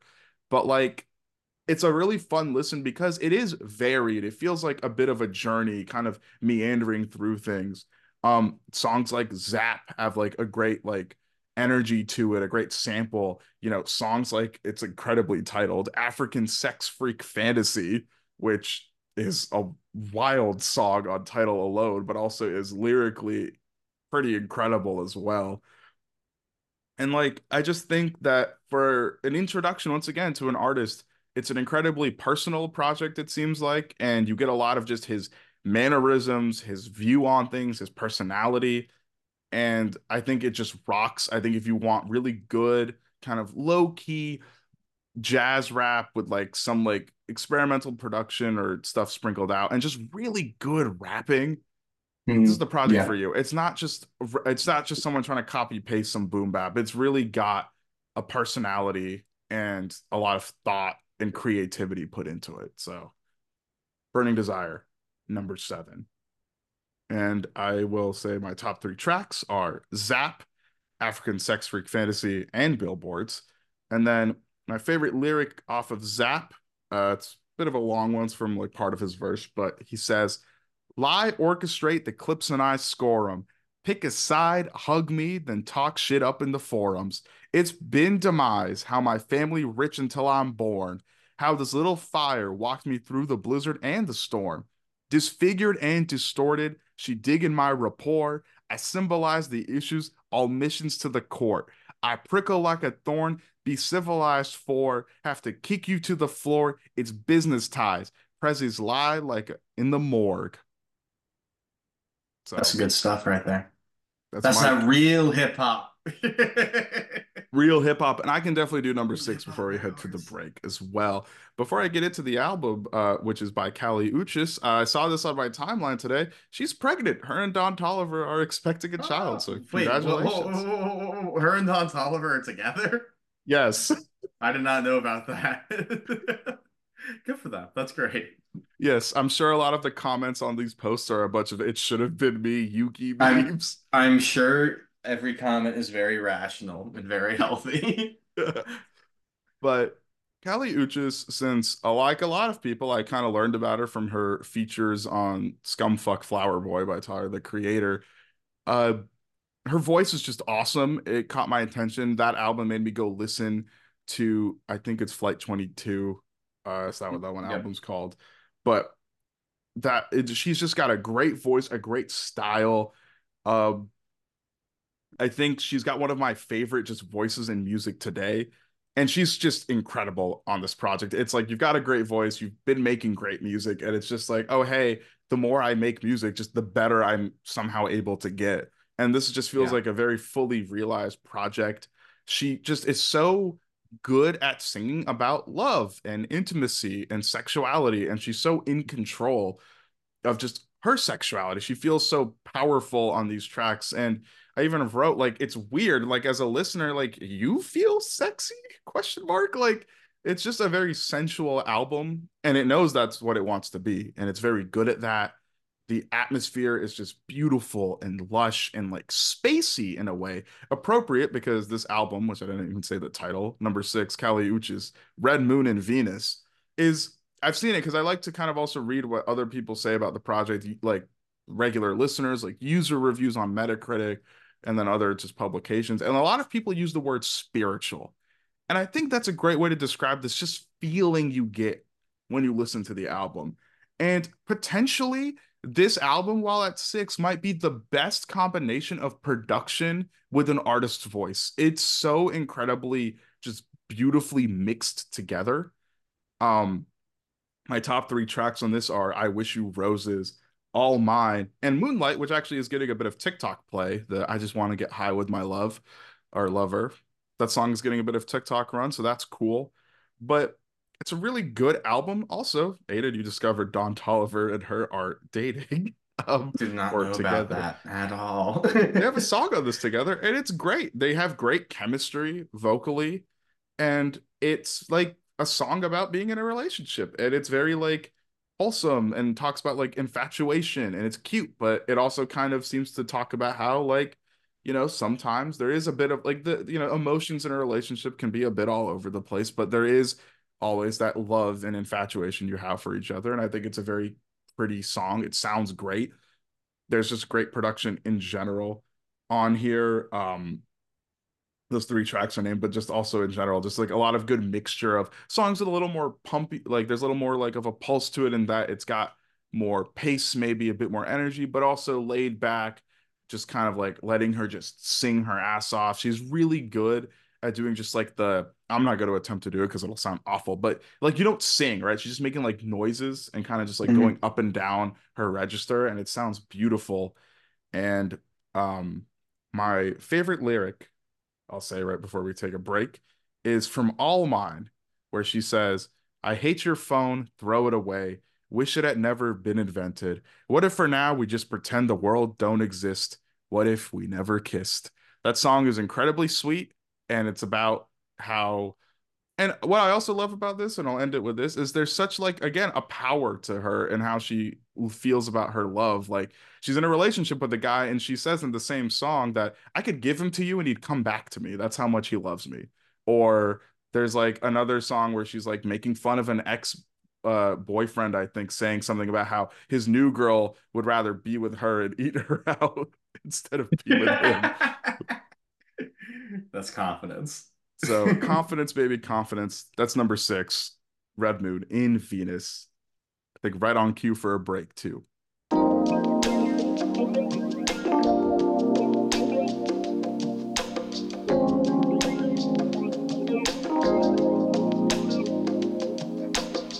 And we are back. Uh, Aidan, it's time for you to take us through uh, your five through two. Uh, I just want to ask, uh, any thoughts on the albums that I listed? Just wanted to. Um, You I mean, I listened to more I- than I did, so I'm I, curious. I, did you I listen know, to some of these? I or- have some. I had some blind spots. So we talked about Caroline Polachek. We talked about um Amaarae Amaarae. We, never fact checked that, but um frauds. I'm- afraid. yeah. I I will say this much, Shiba-san. Um, the Ka- the Kali Uchis album, Kaliuchis, Uchis, I forgot how to pronounce right now. Kali Uchis, right? Yeah. Um, I did not listen to it, but Okay. when I was in Ireland, I was at an ice cream parlor and I was waiting for my ice cream. They were playing some songs off the album. sounded very good. Ireland went- ice cream approved. yeah. And I went, I'm gonna listen to this this year, and I never got around to it. So my bad. That's kind of you know- awesome though. We Yeah, got an ice I- cream shop in Ireland, just like, yeah, man, get sensual while you eat that ice cream. It, it was pretty interesting um, as a music choice, but no, it it's all sounded it sounded very good. I was in there for like 10, 15 minutes, so um, they were just playing the album, so it, it was it sounded really good. That's what I'll tell you. Yeah. So I I, feel I like stand you by your opinion. I feel like you'd like Ganger and like uh like just because like I said, it's fun to like ride around to. I feel like John would really like that if he hasn't heard it. He's probably already listened to it if it's Detroit hip hop. I'll check. He's like in the with him on that CEO of Detroit hip hop Exactly. So Yeah, I'll check in with him on that later. Um, okay, yeah. So I guess I'll start my five through two, right? yeah, number five. Number five. Uh yeah, so this is a new artist I just heard about because of kind of good word of mouth around him. Uh Mhm. McKinley Dixon's Beloved Paradise Jazz. Or sorry, I, I messed up the enunciation on that because it's a question mark. It's Beloved Paradise Jazz? Jazz. Jazz? I think I've Oh. seen this one get posted around a bit. And I remember being like, I think you've even shared something from it with me. And I was like, oh, this seems cool. And it looked like you with Ireland and ice cream. Yeah. I just like never got around to listening to it. Well, shame on you, Vasanth. Uh this is definitely one of my favorite hip hop projects of the year. Um he apparently this is apparently his sophomore album. I've not listened to his debut yet, haven't got around to Right. it. But just of the best way I could describe this is that he's a very good lyricist that over these obviously jazz inspired instrumentals uh delivers just very good sometimes heart-wrenching performances depending on what the uh subject matter is um it also contains a feature from one of uh, one of mine I think one of your favorite new artists or newer artists uh Ghais Guevara Guevara Guevara Yes, sir. we met the guy and I'm I'm messing up names it's Ghais Got some great tracks that he released this year too. Absolutely, yeah. And He's got a project. It might make the list. We'll see. it, it didn't for me, you know, like uh, but I'm but also I no, I'm saying for next year. I'm saying for Oh, next year, next year, maybe. Yeah, whatever maybe. he's coming out with this year. Yeah, no, his his this year though is good too. But um, the yeah, he, one of our Vasanth and I, we met him at a concert he performed at. He crushed it. Um, very interesting, funny guy. Uh, he has a verse on this that I think might be my favorite of the year. His best verse of the year. Yeah, in the song um Live from the Kitchen Table. That just it I'm let me see I'll pull it up real quick actually. I'm definitely Uh, gonna listen to this now because now at this point it's like everyone's talking about this. I gotta go check it out. You gotta go at, at least listen to Live from the Kitchen Table because Yeah, at least that's at least that and you'll be song like I'll listen to. yeah. I'm not trying to like focus so much on Ghais's verse because of like because McKinley is so good on this Yeah, the album. made the board. list, not the verse. Yeah. Uh like he he's like he opens up with just such this incredible imagery. Like it's just heartbreaking. Uh th for live from the kitchen uh kitchen table, McKinley Dixon goes, from the timeline where N-words don't die, the skyline just takes back our fables. Oof. Yeah. And he's talking about like my right hand placed on a rifle, left hand gesturing about some fables. To a child who don't yet understand, I pray one day she able. From the table we're doing hair is still a crusade, and what's the point? When they pop little boy where his fingers stick, his pomade, I seen it.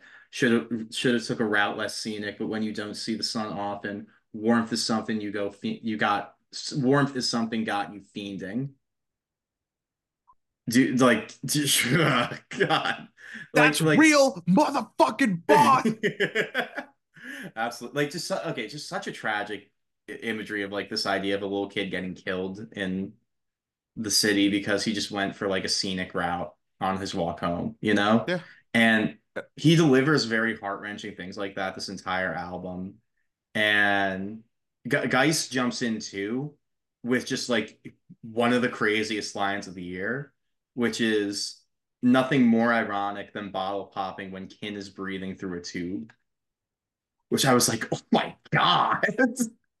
um, He's also like that opening line on Yeah. uh, uh his verse, not guys. Um Yeah. but like the the the the skyline, yeah. you know, in a line where what was the the opening line again?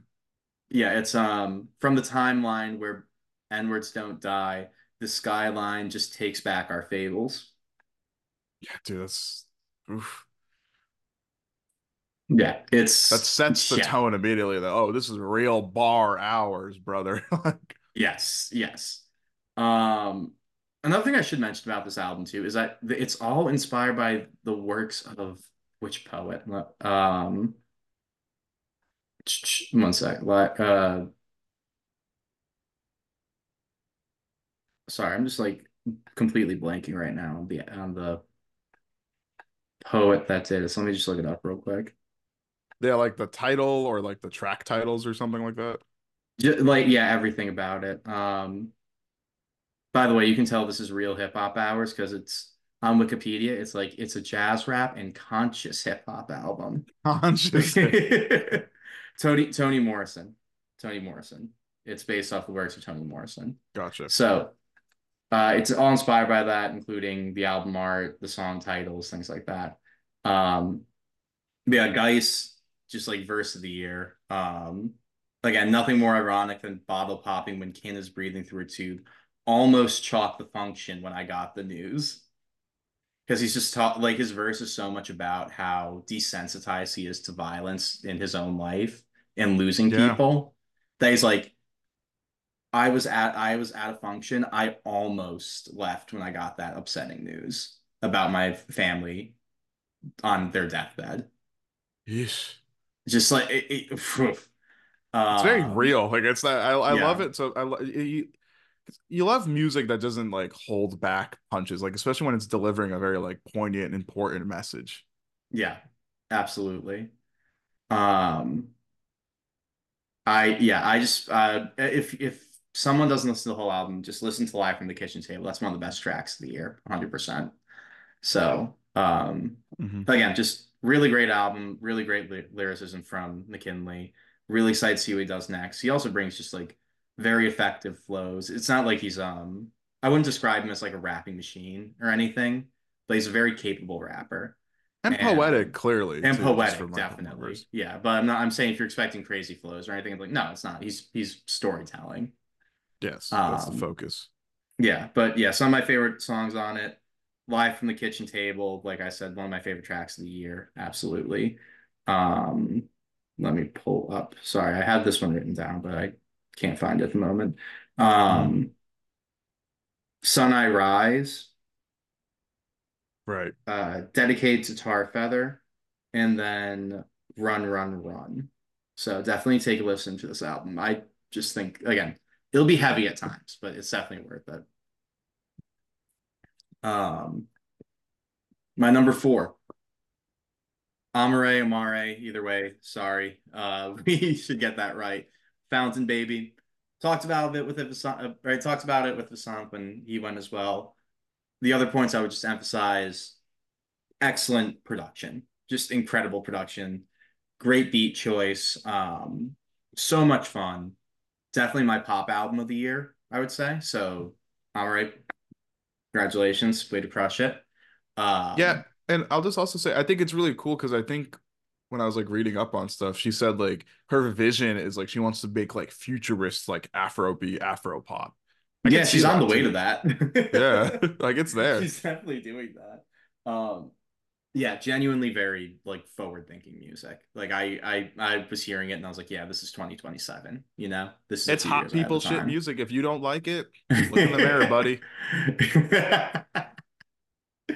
yeah, no, I, I, I love this stuff. She, she again, I'm not gonna spend as much time on it because Vasanth and I already talked about it.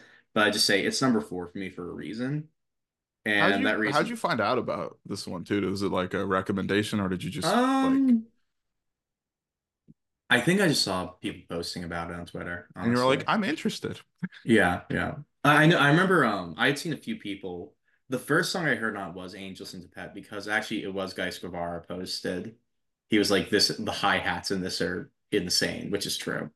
Um, and I. I listened to it and I was be like, yeah, I gotta listen to this whole album. But I'd seen like a few other people talk about it before then too. But That was like the one that was like, oh, listen to this song. And I was like, yeah, I Mhm. gotta listen to the whole thing now. Um, but yeah, that you know, my, my favorite tracks on there, um, Angels in Tibet. Hell yeah. Just incredible. Hell yeah, dude. Just hell yeah. Um, Disguise, I love too. Um, the um, whoops, sorry, my bad. I, I lost where I had those written down, so that's my bad. I gotta check out the album because I'm bad at titles right now. Um, Reckless and Sweat or Reckless and Sweet, oh my god, banger, and Co-Star as well. So that is what I think about Amaarae's album. Do you have any other comments you want to say about it before we move to the next one? No, I think you- good? you- yeah.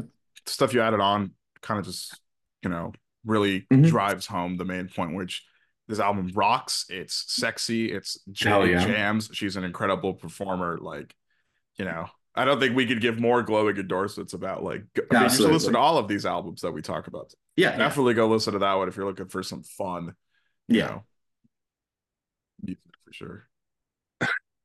Number three, uh, Vasanth, I need you to get that backpack and I need you to pull the straps down as far as you can. Okay. Let's do it. God, I should have looked up how to pronounce this. Voir Dire, I believe, by Earl Sweatshirt and The Alchemist. Oh yeah, Uh, this is peak backpack hours, baby. I look, I, I can't help it. Okay, I gotta have No, the album's good. occasionally. Look, Uh, did I you- had did you- Mike on my list, so you know yeah, we're pulling okay, fair. down. I, I have Earl, you have Mike. That's fair. Did you wind up listening to the same point, by the way? Not all of it. Not all of it. Okay. Um, for hip hop, best produced album of the year, probably. Yes. Just out of the ones I listen to, The Alchemist is such an incredible producer, but he does such an amazing job pairing his beats to like Earl's very drony delivery. And I don't say that as an insult to Earl. I think Earl is a very capable rapper and he has his own style. I think it's really cool. I think his output, to like depending on the album, is a bit inconsistent in quality. Sometimes you get something uh, like Mancala on this, which is maybe my song of the year. Um, again, Ghais Yeah. has the verse of the year. This might be my song of the year. It's just like perfect. Him and Vince on it are incredible. Him and Vince are Um, great whenever they decide to Absolutely. squat up on a track. And then other times he does something like East, which is still confusing to me to Wow, this day. wow. yeah, It's the most divisive Uh, track I think he's ever put out. absolutely. I'm on the side of like it's not that good, uh, East, but yeah, I lead on the, the look. It's I like goofy production as much as the next guy, but it's it's not a great listen for me Yeah. personally. It's interesting though, and it's memorable. I give him credit for doing it. Yeah. Oh yeah. Like I, no one else would. That that was crazy. insane person move to rap over that. Yeah. So I'll give him that. Yeah, but no, what I would just really say about it is just like I said, production is excellent. I think I think Earl and Alchemist have just great chemistry back and forth on it. I think that the Alchemist product like I think again, it's like a musical match made in heaven in my eyes. Oh, it's like Um, when you see those two Daves together, you're like, hell yeah, this shit about to go crazy. Yeah, Absolutely. I think it's Earl's best project since Dor- was it Doris, right? Is her his one from way back? Yes, Doris is like the way, yeah, from Yeah, that's I, it's his be- it's it's definitely his best one since then. I would definitely say so. Um, and probably probably his best one overall. But yeah, there's not a ton to say about because it really is just backpack hip hop stuff. Like I can't even say much more. It's real backpack Like, it's hours, just real- bro. It's just real backpack hours. I'm sorry. Like I'm just like I'm over here. I'm like, yeah, that's that's hard. That's a bar. That's a bar. Like I, I I'm sorry, you know.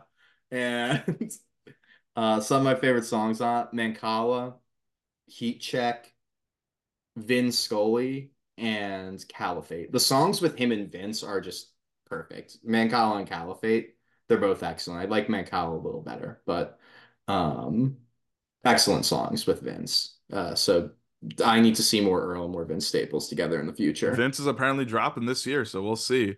I would love that. It's been it's been a little bit, hasn't it? Like 2021 maybe? 2022 probably? No, when was Yeah, when Vin- was um when was the Vince Staples album? Was that 2022? 2022. he didn't have anything in 23. Yeah, okay. Like, I don't dang, I'm remember. so I, I'm sorry. I'm just impatient then. That's not that long ago. Yeah, But yeah, That'll I'm be cool. impatient. I hope Earl verse would be nice if he decides to do it. Yeah. Uh, okay. My number two, which is going to be on the Vasanth's list, I think, as well. Yeah. Um, sorry, spoilers there, but Parannoul. We had Paramore. This is Parannoul. After the Magic. Hell fucking yeah, dude. Hell yeah, man. Shout out. I wanted to say it's in shoegazy music is here. Korean Shoegaze is here. It's in my notes. Shout out to Larry who put us on. Yeah, Larry did put us on to this. Yeah, He put us on. him. Every man Uh, dreams of their friends saying, "You put me on this." When it comes to music, Yeah, it's like how I put Vasanth on hip hop, you know? exactly. You know, like it, this is actually the crowning achievement of Larry's life. Not him getting engaged or anything. It's actually the fact that Nah, he put nah. us podcasts, music listeners onto some great music. It's a big moment. Absolutely. Favorite it, Larry. Um, just what an album, man. What an album. It's one guy. It What is the one guy. dude? So that's the context we should start with. Um, it is one guy in his bedroom in South Korea on a keyboard, just playing with the settings, just cooking. Yeah, just cooking. He's he's playing with all you know, you know those keyboards he has as a kid where he hit the button and make drum noises. and yeah, even like um, modern like guitar like I used to and like all have that. a Casio. You can do that Yeah. with like any It- keyboard. that- so, well, that's exactly what he's doing. He's using a Casio. Like I was like, take that like keyboard he has as a kid, and now take like make it like an actual instrument, basically. Um, that's what he's using the Casio type thing, and It's crazy. it, it, it is crazy sounding how well he uses just that one instrument. He's a sound engineer everything. extraordinaire. Has to Yeah, be. it's it's nuts.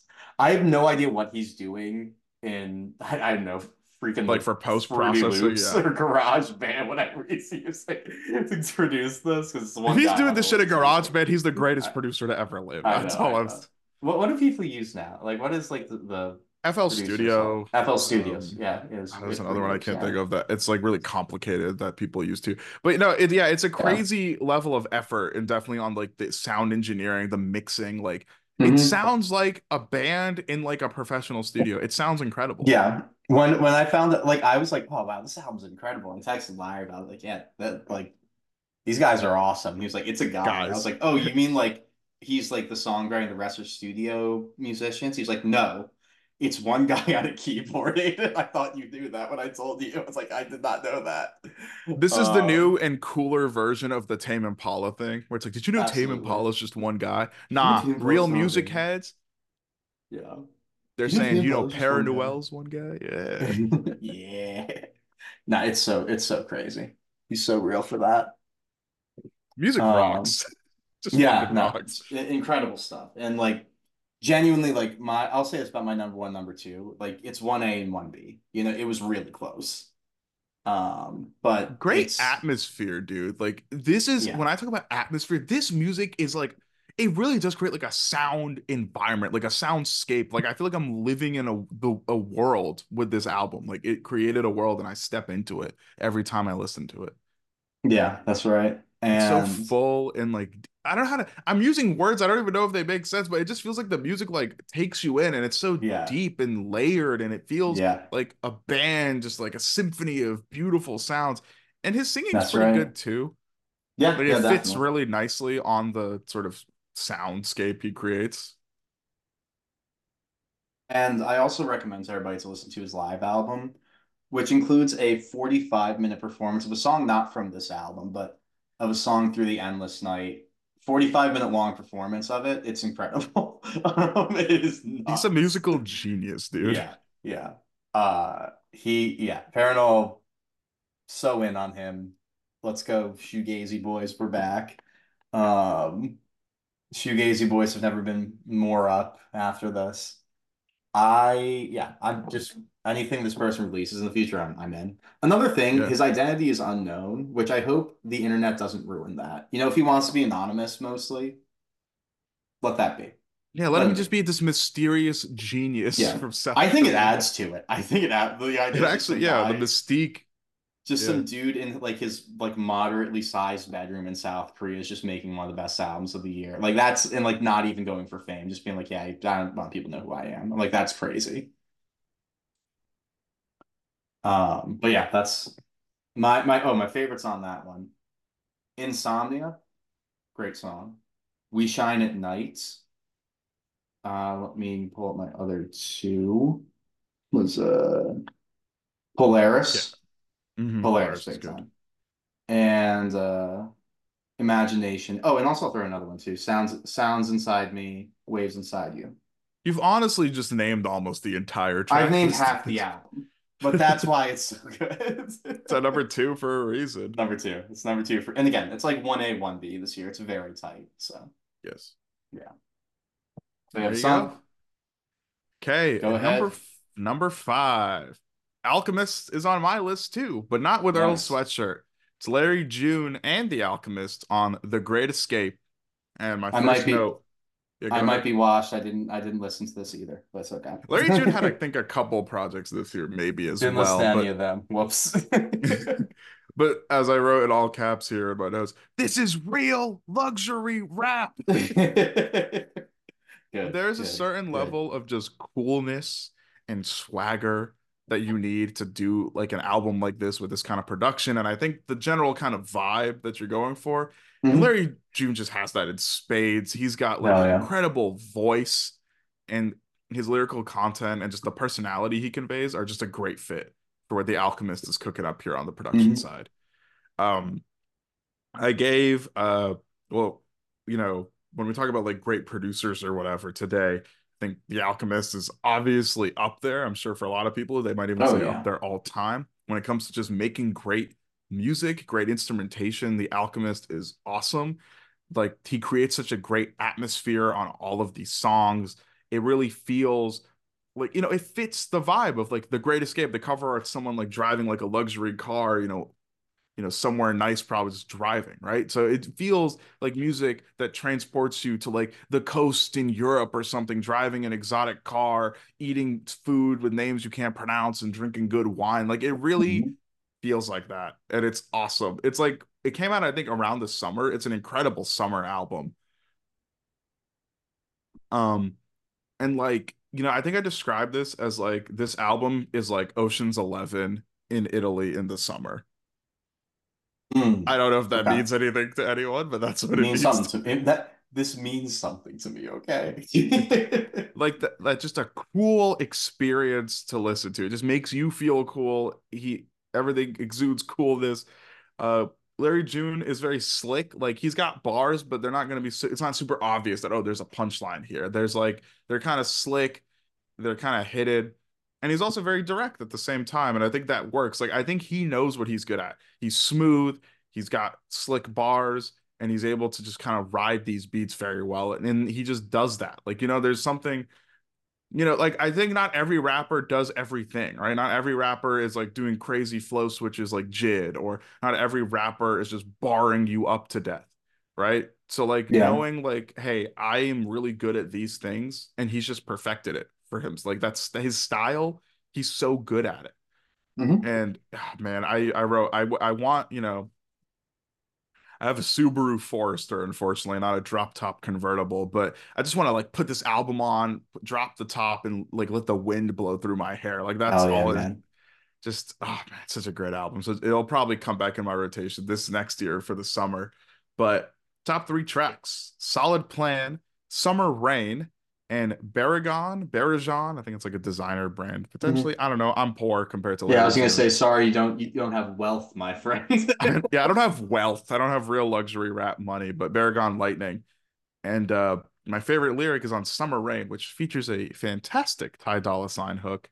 Um, Summer Rain, he says, I did shows around the globe and never took a cent. That might have went over your head. I'd be thinking different. I bought real estate before I went and bought the bent. I had suntan toes when you was in your feelings, and I ain't need no record deal to touch my first million. Just slick, smooth, Mm. Mm. this real wealth. This real wealth right there. Yeah. Uh, moving on, number four. Uh, it's uh, Parannoul after the magic. We basically already talked about it. Boom. So Banger. banger. I'll just add about his voice. I I don't ever want to critique people's singing voice because I can't sing. I wouldn't say he's got like some incredible like singing voice in the same Mhm. way that like you know we talked about uh, Kali Uchis or Caroline Polachek or Lovi. How do we Louve? How do we Louve, right? Louvet. Louvet. Louve. Got it. Okay. Um, or even like, you know, Amaarae, who has like a really cool, like baby voice kind of voice. But Parannoul's voice is good. And it's kind of got like, I know people use this word in like a negative way a lot of time, but this kind of droning quality, if that makes sense, that really fits his music and the Yeah, soundscape yeah. on After the Magic. The almost like not maybe like sometimes haunting at times, you know, kind of really filling the space with like some of what of an echo effect. Like it's a really good voice for the songs he's making, and he emotes really well with it too. So even though I don't understand what he's saying, I kind of feel the emotions, the passion. When the music swells, his voice does too. And it's really well done. So like I think he gives a really good singing performance, and I want to acknowledge that. Um my top three tracks are Insomnia, Parade, and Blossom. And I obviously don't know Korean, so I will not give a favorite lyric, but my favorite part is on Parade. There's a section where there's just like no vocals, and it's just like the violin or string instrument Mm. from his Casio just going beautiful. off. And there's a beautiful run in that song. How did he do that? I don't know. I don't know either. It sounds incredible. Yeah. Um, number three for me, uh, Aidan talked about it already as well, is This Is Why by Paramore. Bang. Um, I'll point out what I said earlier. I think it's really cool to see like a punk aesthetic, pop punk, but like in a more mature way. And once again, I don't mean that negatively. I think I really enjoyed that grimy, edgy punk music, you know, some of what you'll hear on Olivia Rodrigo's both of her albums. But there's like kind of mellower sound that has a bit Mhm. of bite and edge to it. It fits the band, I think, for where they are. They've been around for like two decades and they took a pretty big hiatus, right, before this project. yeah, yeah. I think- they hadn't released in a few years. So I think there was a bit of like that that feels fitting for a band that was maybe reflecting and taking some time off and trying to like reconnect with themselves. So I think that's appropriate. Uh Hayley Williams just fucking rocks. She crushes this entire album. She's Yeah. still one of the best vocalists I think around today. And being this good after being in music for this long is incredible and she deserves all her flowers for it. As is the band. I think they like are awesome. Like the entire obviously they have to be. This album's like in my top 10s, number three. Like, um, there's a lot of switch ups and changes from like how this is why sounds to how C'est comme ça sounds. Um, I really like it's not on my top three tracks, but I do really like the instrumentation on figure eight, which I think was one of your yeah. favorites. Like the the string, the like haunting Mhm. kind of like the da-da-da-da, da-da-da-da, da-da-da, like I don't know, it sounds really good. Um, and it's also I think one of the most consistent albums for me this year. I found that even if this album doesn't maybe hit the highs that like number one and number two do for me, Yeah, it's super consistent. It's always in good to great tier the entire time. I which I is agree with that too. I agree with that too. Definitely one more my more consistent listens this year. Uh, my top three tracks. This is why the title track, "Running Out of Time," and "Thick Skull." Favorite lyric is also from Thick Skull, which is the closer, I believe, and it's "Only I know where all the bodies are buried. Thought by now I'd find them just a little less scary. Might Hmm. get easier, but you don't get used to it. Keep it on autopilot." The Mm, song's awesome. mm. There you go. Songwriting is also a one. So, Yeah. uh, my number two. So Vasanth, you, your number two is my number one. Okay. So let's just preface that, right? This is your number two, but also this is Aidan's number one. Okay, So I was gonna kind of. We can have a conversation about this one, I think. Just yeah, just have it here. So Well, no, we can have it when I think you list it as your number one. I feel like that's Okay, more sure. all right. So- well, uh, then then I've destroyed the suspense of my number one. Yes, we've yeah, played so anyway. spoiler to himself, but I mean, I think the thoughts are. I think I like to think our thoughts are interesting. So Okay. I will keep it pretty brief. I will just say my number two. It was a project I was super excited for when I heard it was a collaboration that was coming. Aidan and I got to see it live. It is Yeah. JPEG Mafia and Danny Brown scaring the Hoes. I'm going to save all my main notes for when Aidan brings it up. So I'll just tell you my top three tracks are Perfect, God Loves You, and Fentanyl Tester. Hell I yeah. love most of the album.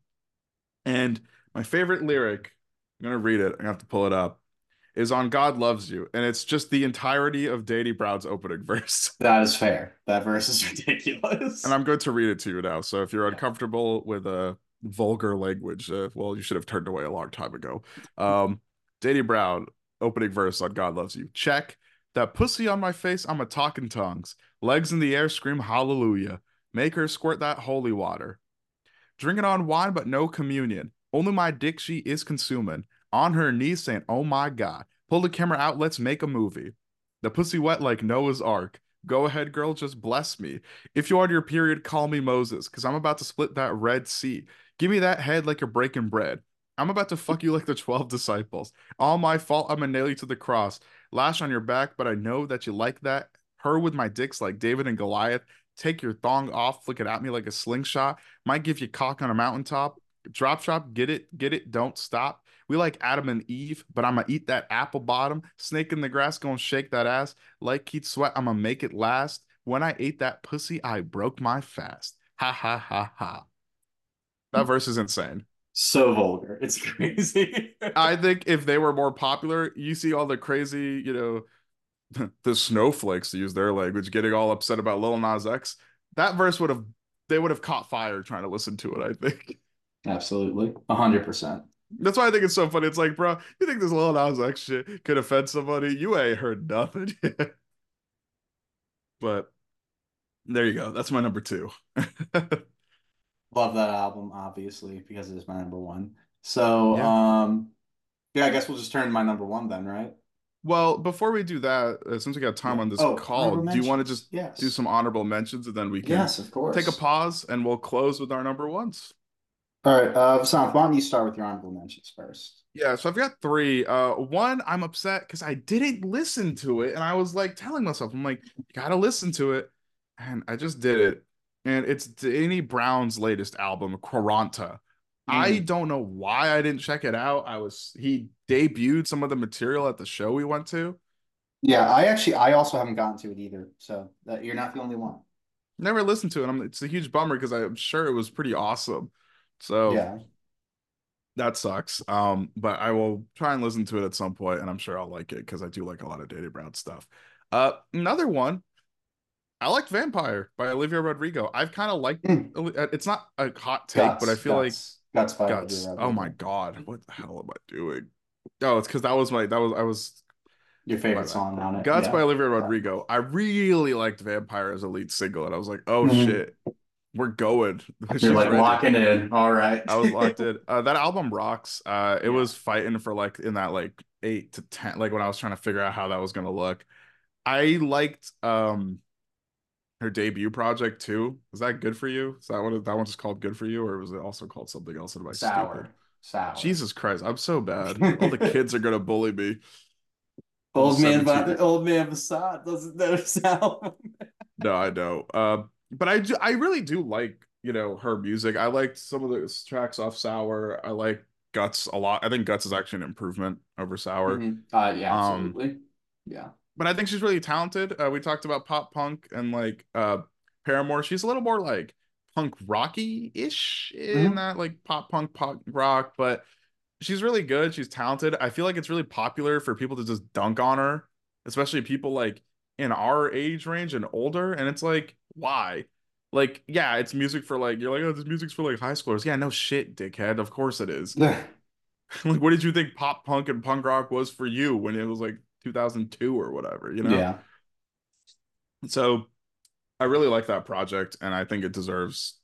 I think she. I mean, I'm sure she's she's very popular, but I just wanted to shout it out. It almost made my list, uh, but just a little short. But honorable mention to her, and then I'm trying to think what I like. I I didn't actually write down these honorable Mm, mentions. I just kind of like kept them stored in my memory.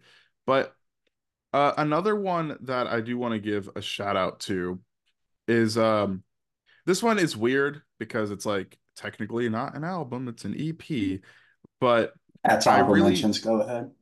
yeah, but I really liked uh Wynne or Winnie this year dropped an EP called uh, Some Like It Hot and I really enjoyed it. Uh, I think she's started to gain a lot of popularity. She had a single Ja Morant, which I think did some pretty good numbers. She's a really talented rapper and I think she's kind of found a sound like she's kind of a, like a, a sound or style she wants to really focus on. I really like really like the project thought it was really you know she raps well production's good it you know it's an ep so maybe it doesn't you know get to make this list but for dropping just a really solid consistent well produced well performed ep gotta show love uh, for an artist who i think is sort of starting to make her way up in terms of her popularity so some like it hot by Wynne winnie there you go Very nice. Um, yeah, I'll run through mine real quick. Um, boygenius, the record. yeah that's a popular one this year Sadness, my friend. sadness Sadness. You don't know how bad things really are. That's that is what the album is. You don't know how bad first Laufey really and now this. Yeah, oh man. Sadness. Um, but really good indie music and uh super group of three very talented artists. So uh really good album. Just you're gonna be sad. That's just what you need to know about it. Um after that I have uh Ghais Guevara, Go Yard Coming, Exordium. Talked about him too earlier. One of my favorite younger artists in hip hop. Super excited to see what he does. this is him putting on kind of like a different persona in his rap, and he's doing something a little bit more melodic than he does in the past. It's interesting. Mhm. I really like it. Just didn't quite make the list. Um, group therapy. I was mature for my age, but I was still a child. Uh, good hip hop album. Shades of early Brockhampton is what I would say. Best way I could Mm. describe it. Definitely a good. That's the group with um Je- uh Tyler. Oh my god, like you got his name. Who's the he's in Abbott Elementary? Tyler James Williams. His like brother's in that group, I think. I actually didn't know that, but that is hilarious. Now I that think his younger brother is one of the members of group therapy. Well, that's good to know. Uh, yeah, no, just really good album, definitely. Um, another one too. Um, uh, shout out to a live album, uh, the Parannoul live album. Yeah. Uh, shout out to the Airborne Toxic Events live at the Greek as well. Very good live album there. Um, has a really good performance of um, what a lot of really good performances of some of my favorites by them. Uh, and my last uh, one I'll shout out uh, country album, Zach Bryan uh, by Zach Bryan. Uh, this is that down and dirty country. Not no, not down and dirty. This is that real country music. you Real know? country. very very soulful, very um stripped back music. Uh, good stuff. And Good stuff. Yeah, just good stuff. Yeah. So that's those are my honorable mentions, and then uh, we'll Yep. go next column. We'll we'll get to our number ones. Yeah. Some other music for you guys to listen to. We'll take a quick break and then it's on to number one.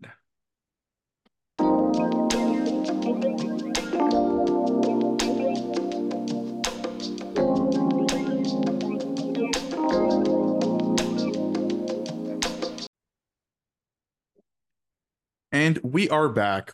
We've gone through both of our lists, 10 through 2, giving you some honorable mentions. But now I think it's time for us to both say what our number one albums are. So Aidan kind of already spoiled his, but Aidan would I like to say spoiled yours.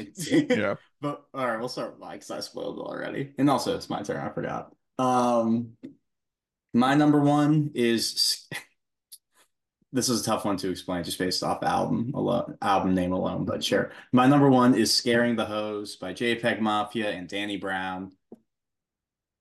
What Yes, what an album. What an album. A collab that really, I think, lived up to the hype for me at least. I thought it was very good. 100%.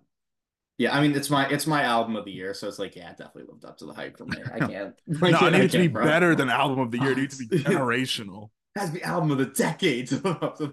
No. Um, super just off the walls hip hop. That's what I would definitely call it.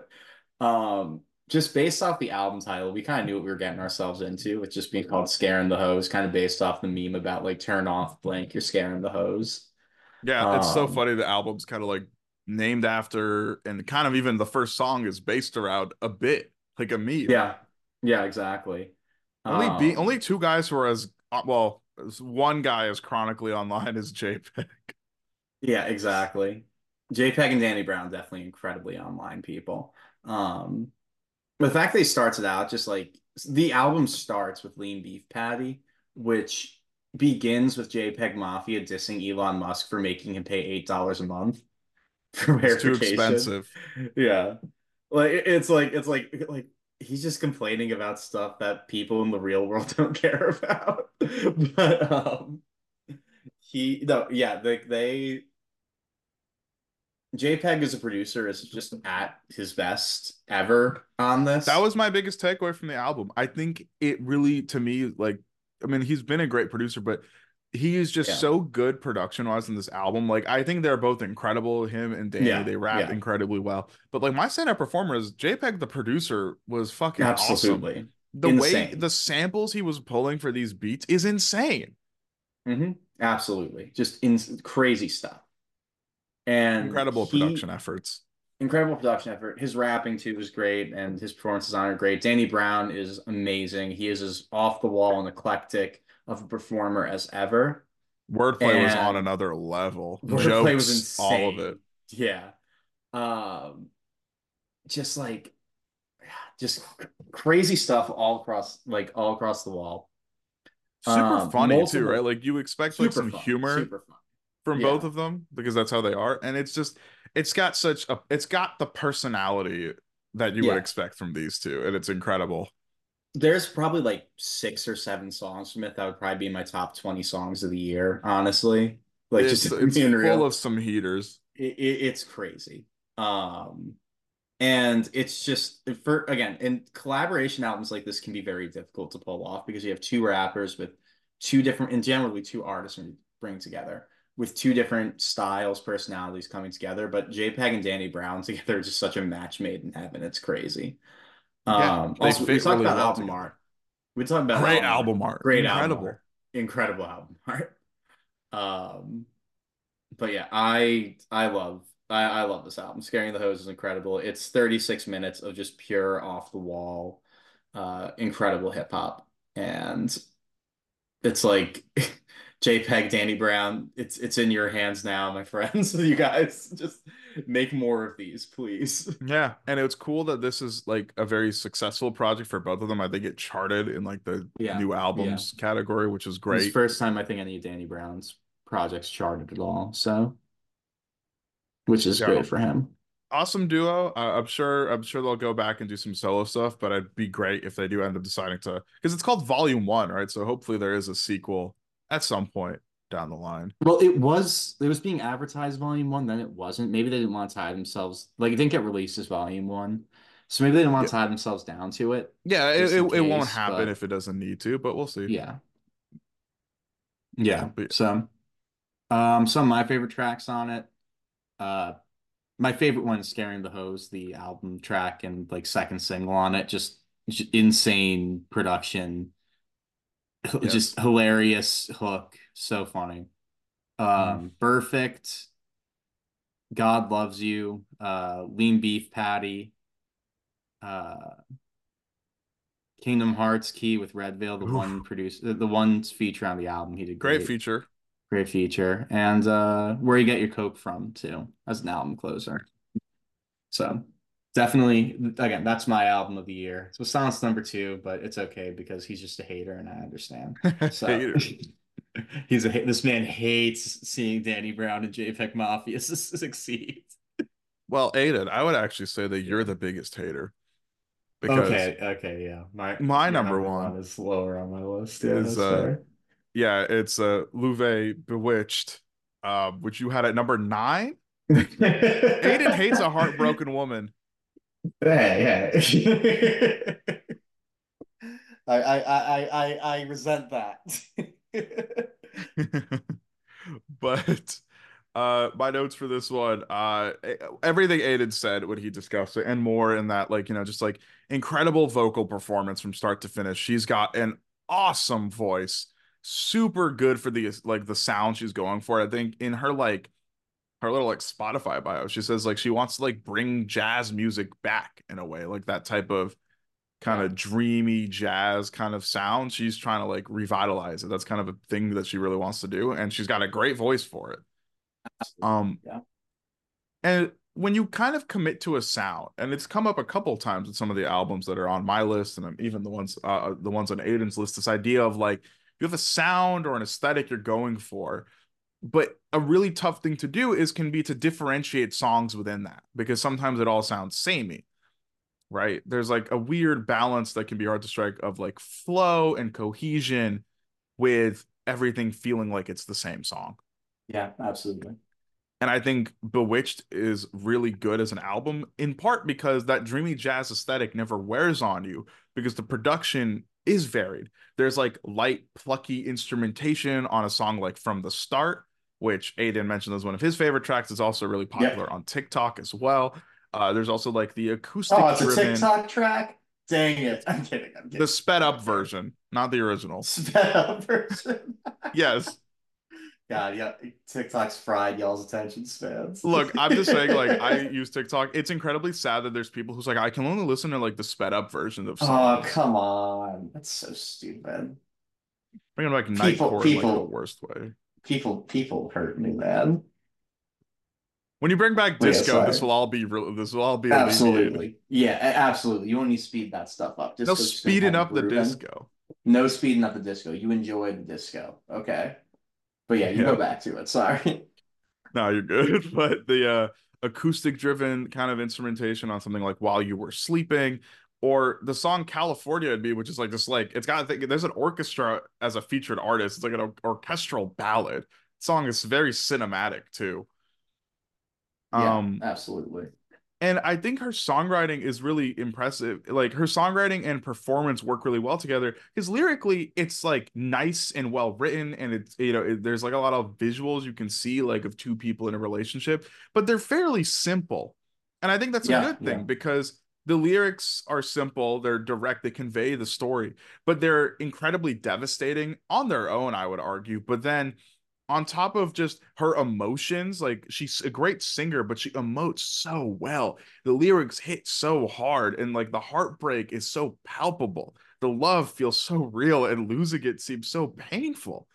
You know, like Aidan told me that I'd like this album, and I listened to it, and it was while I was traveling back from a work thing. Yeah, I and, sent him like three albums, and I was like, "Here for your flight back, you might like these." Yeah, and I like downloaded it so I could listen to it on the plane. And I wrote, "Who hurt this woman and why? Your mistake has now resulted in me feeling emotional on a Delta flight, and I will never forgive you."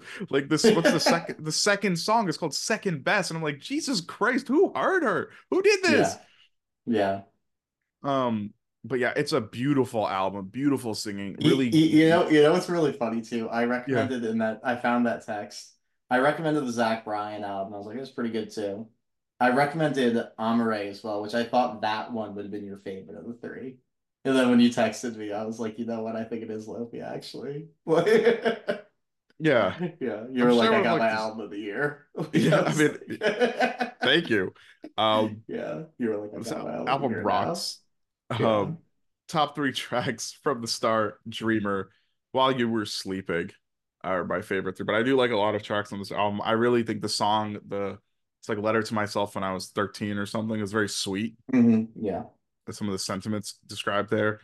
Um, yeah, man. Yeah, you really did send me three heaters because the Zach Bryan one was an honorable mention, right? And then the other two are in the top 10. Boom. So there you go. Aidan's responsible for 80% of my list. So or no, That's 20% right. of my list. That's right, right there. But um I'm my him. favorite remember that. yeah, I'll never I'm indebted forever. I'm him. Um, made me hip with the kids. But my favorite lyric yeah. is from uh, "While You Were Sleeping," which it's the hook, um, because I think the hook is incredibly just I don't know. It's, it's so pretty. It's so it's so earnest, right? Like a lot of just the performances come very real. Like I'm like, man, someone really did hurt this woman, you Absolutely. know, and like and she was really in love with this person or other person. But um, you know, the chorus is I don't recognize myself. I'm dancing down streets, smiling to strangers, idiotic things. I traced it all back 3:30 a.m. That night something turned in my heart. While you were sleeping, I fell in love. It's mm. so nice. It's so sweet. You know what I mean? Like, oh my god, dude. She gonna make me cry, my man. She's no, for real, dude. Cry. And then the second, the yeah. second version of the hook is very similar. I think it's she says something about like, you know, like now I'm writing a love song. You know, writing and saying things I would never say. Uh, California and me is really sad. Like that one also hurts. Yeah, yeah. There's a lot of pain in this album.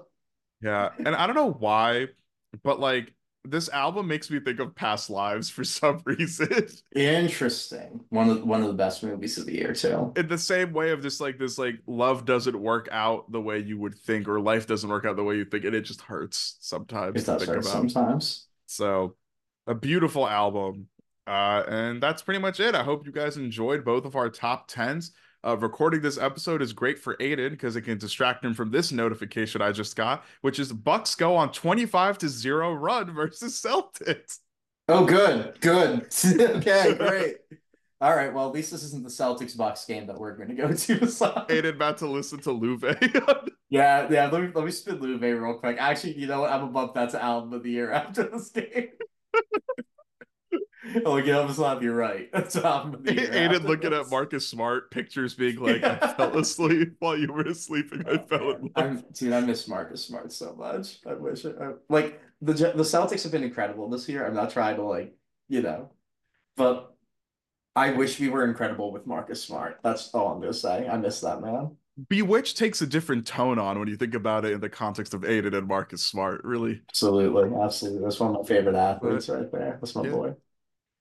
Those are our top tens. Some honorable mentions in there too. Hopefully, you guys check out some of these. You, you know, you've heard some of these already. Let us know what you like. Let us know maybe if you disagree and you think there's something that we missed.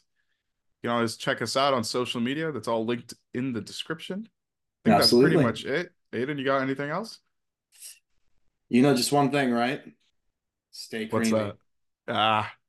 Also. Happy New Year. I forgot if we said Happy New Year to them. Yeah, we said at the beginning, but Happy New Year. This episode will probably come out like at a point it'll be like two weeks into January. But hey, it's the first time you may be Hey. hearing our voices in 2024. So in that case, Yeah. right? Happy New Year.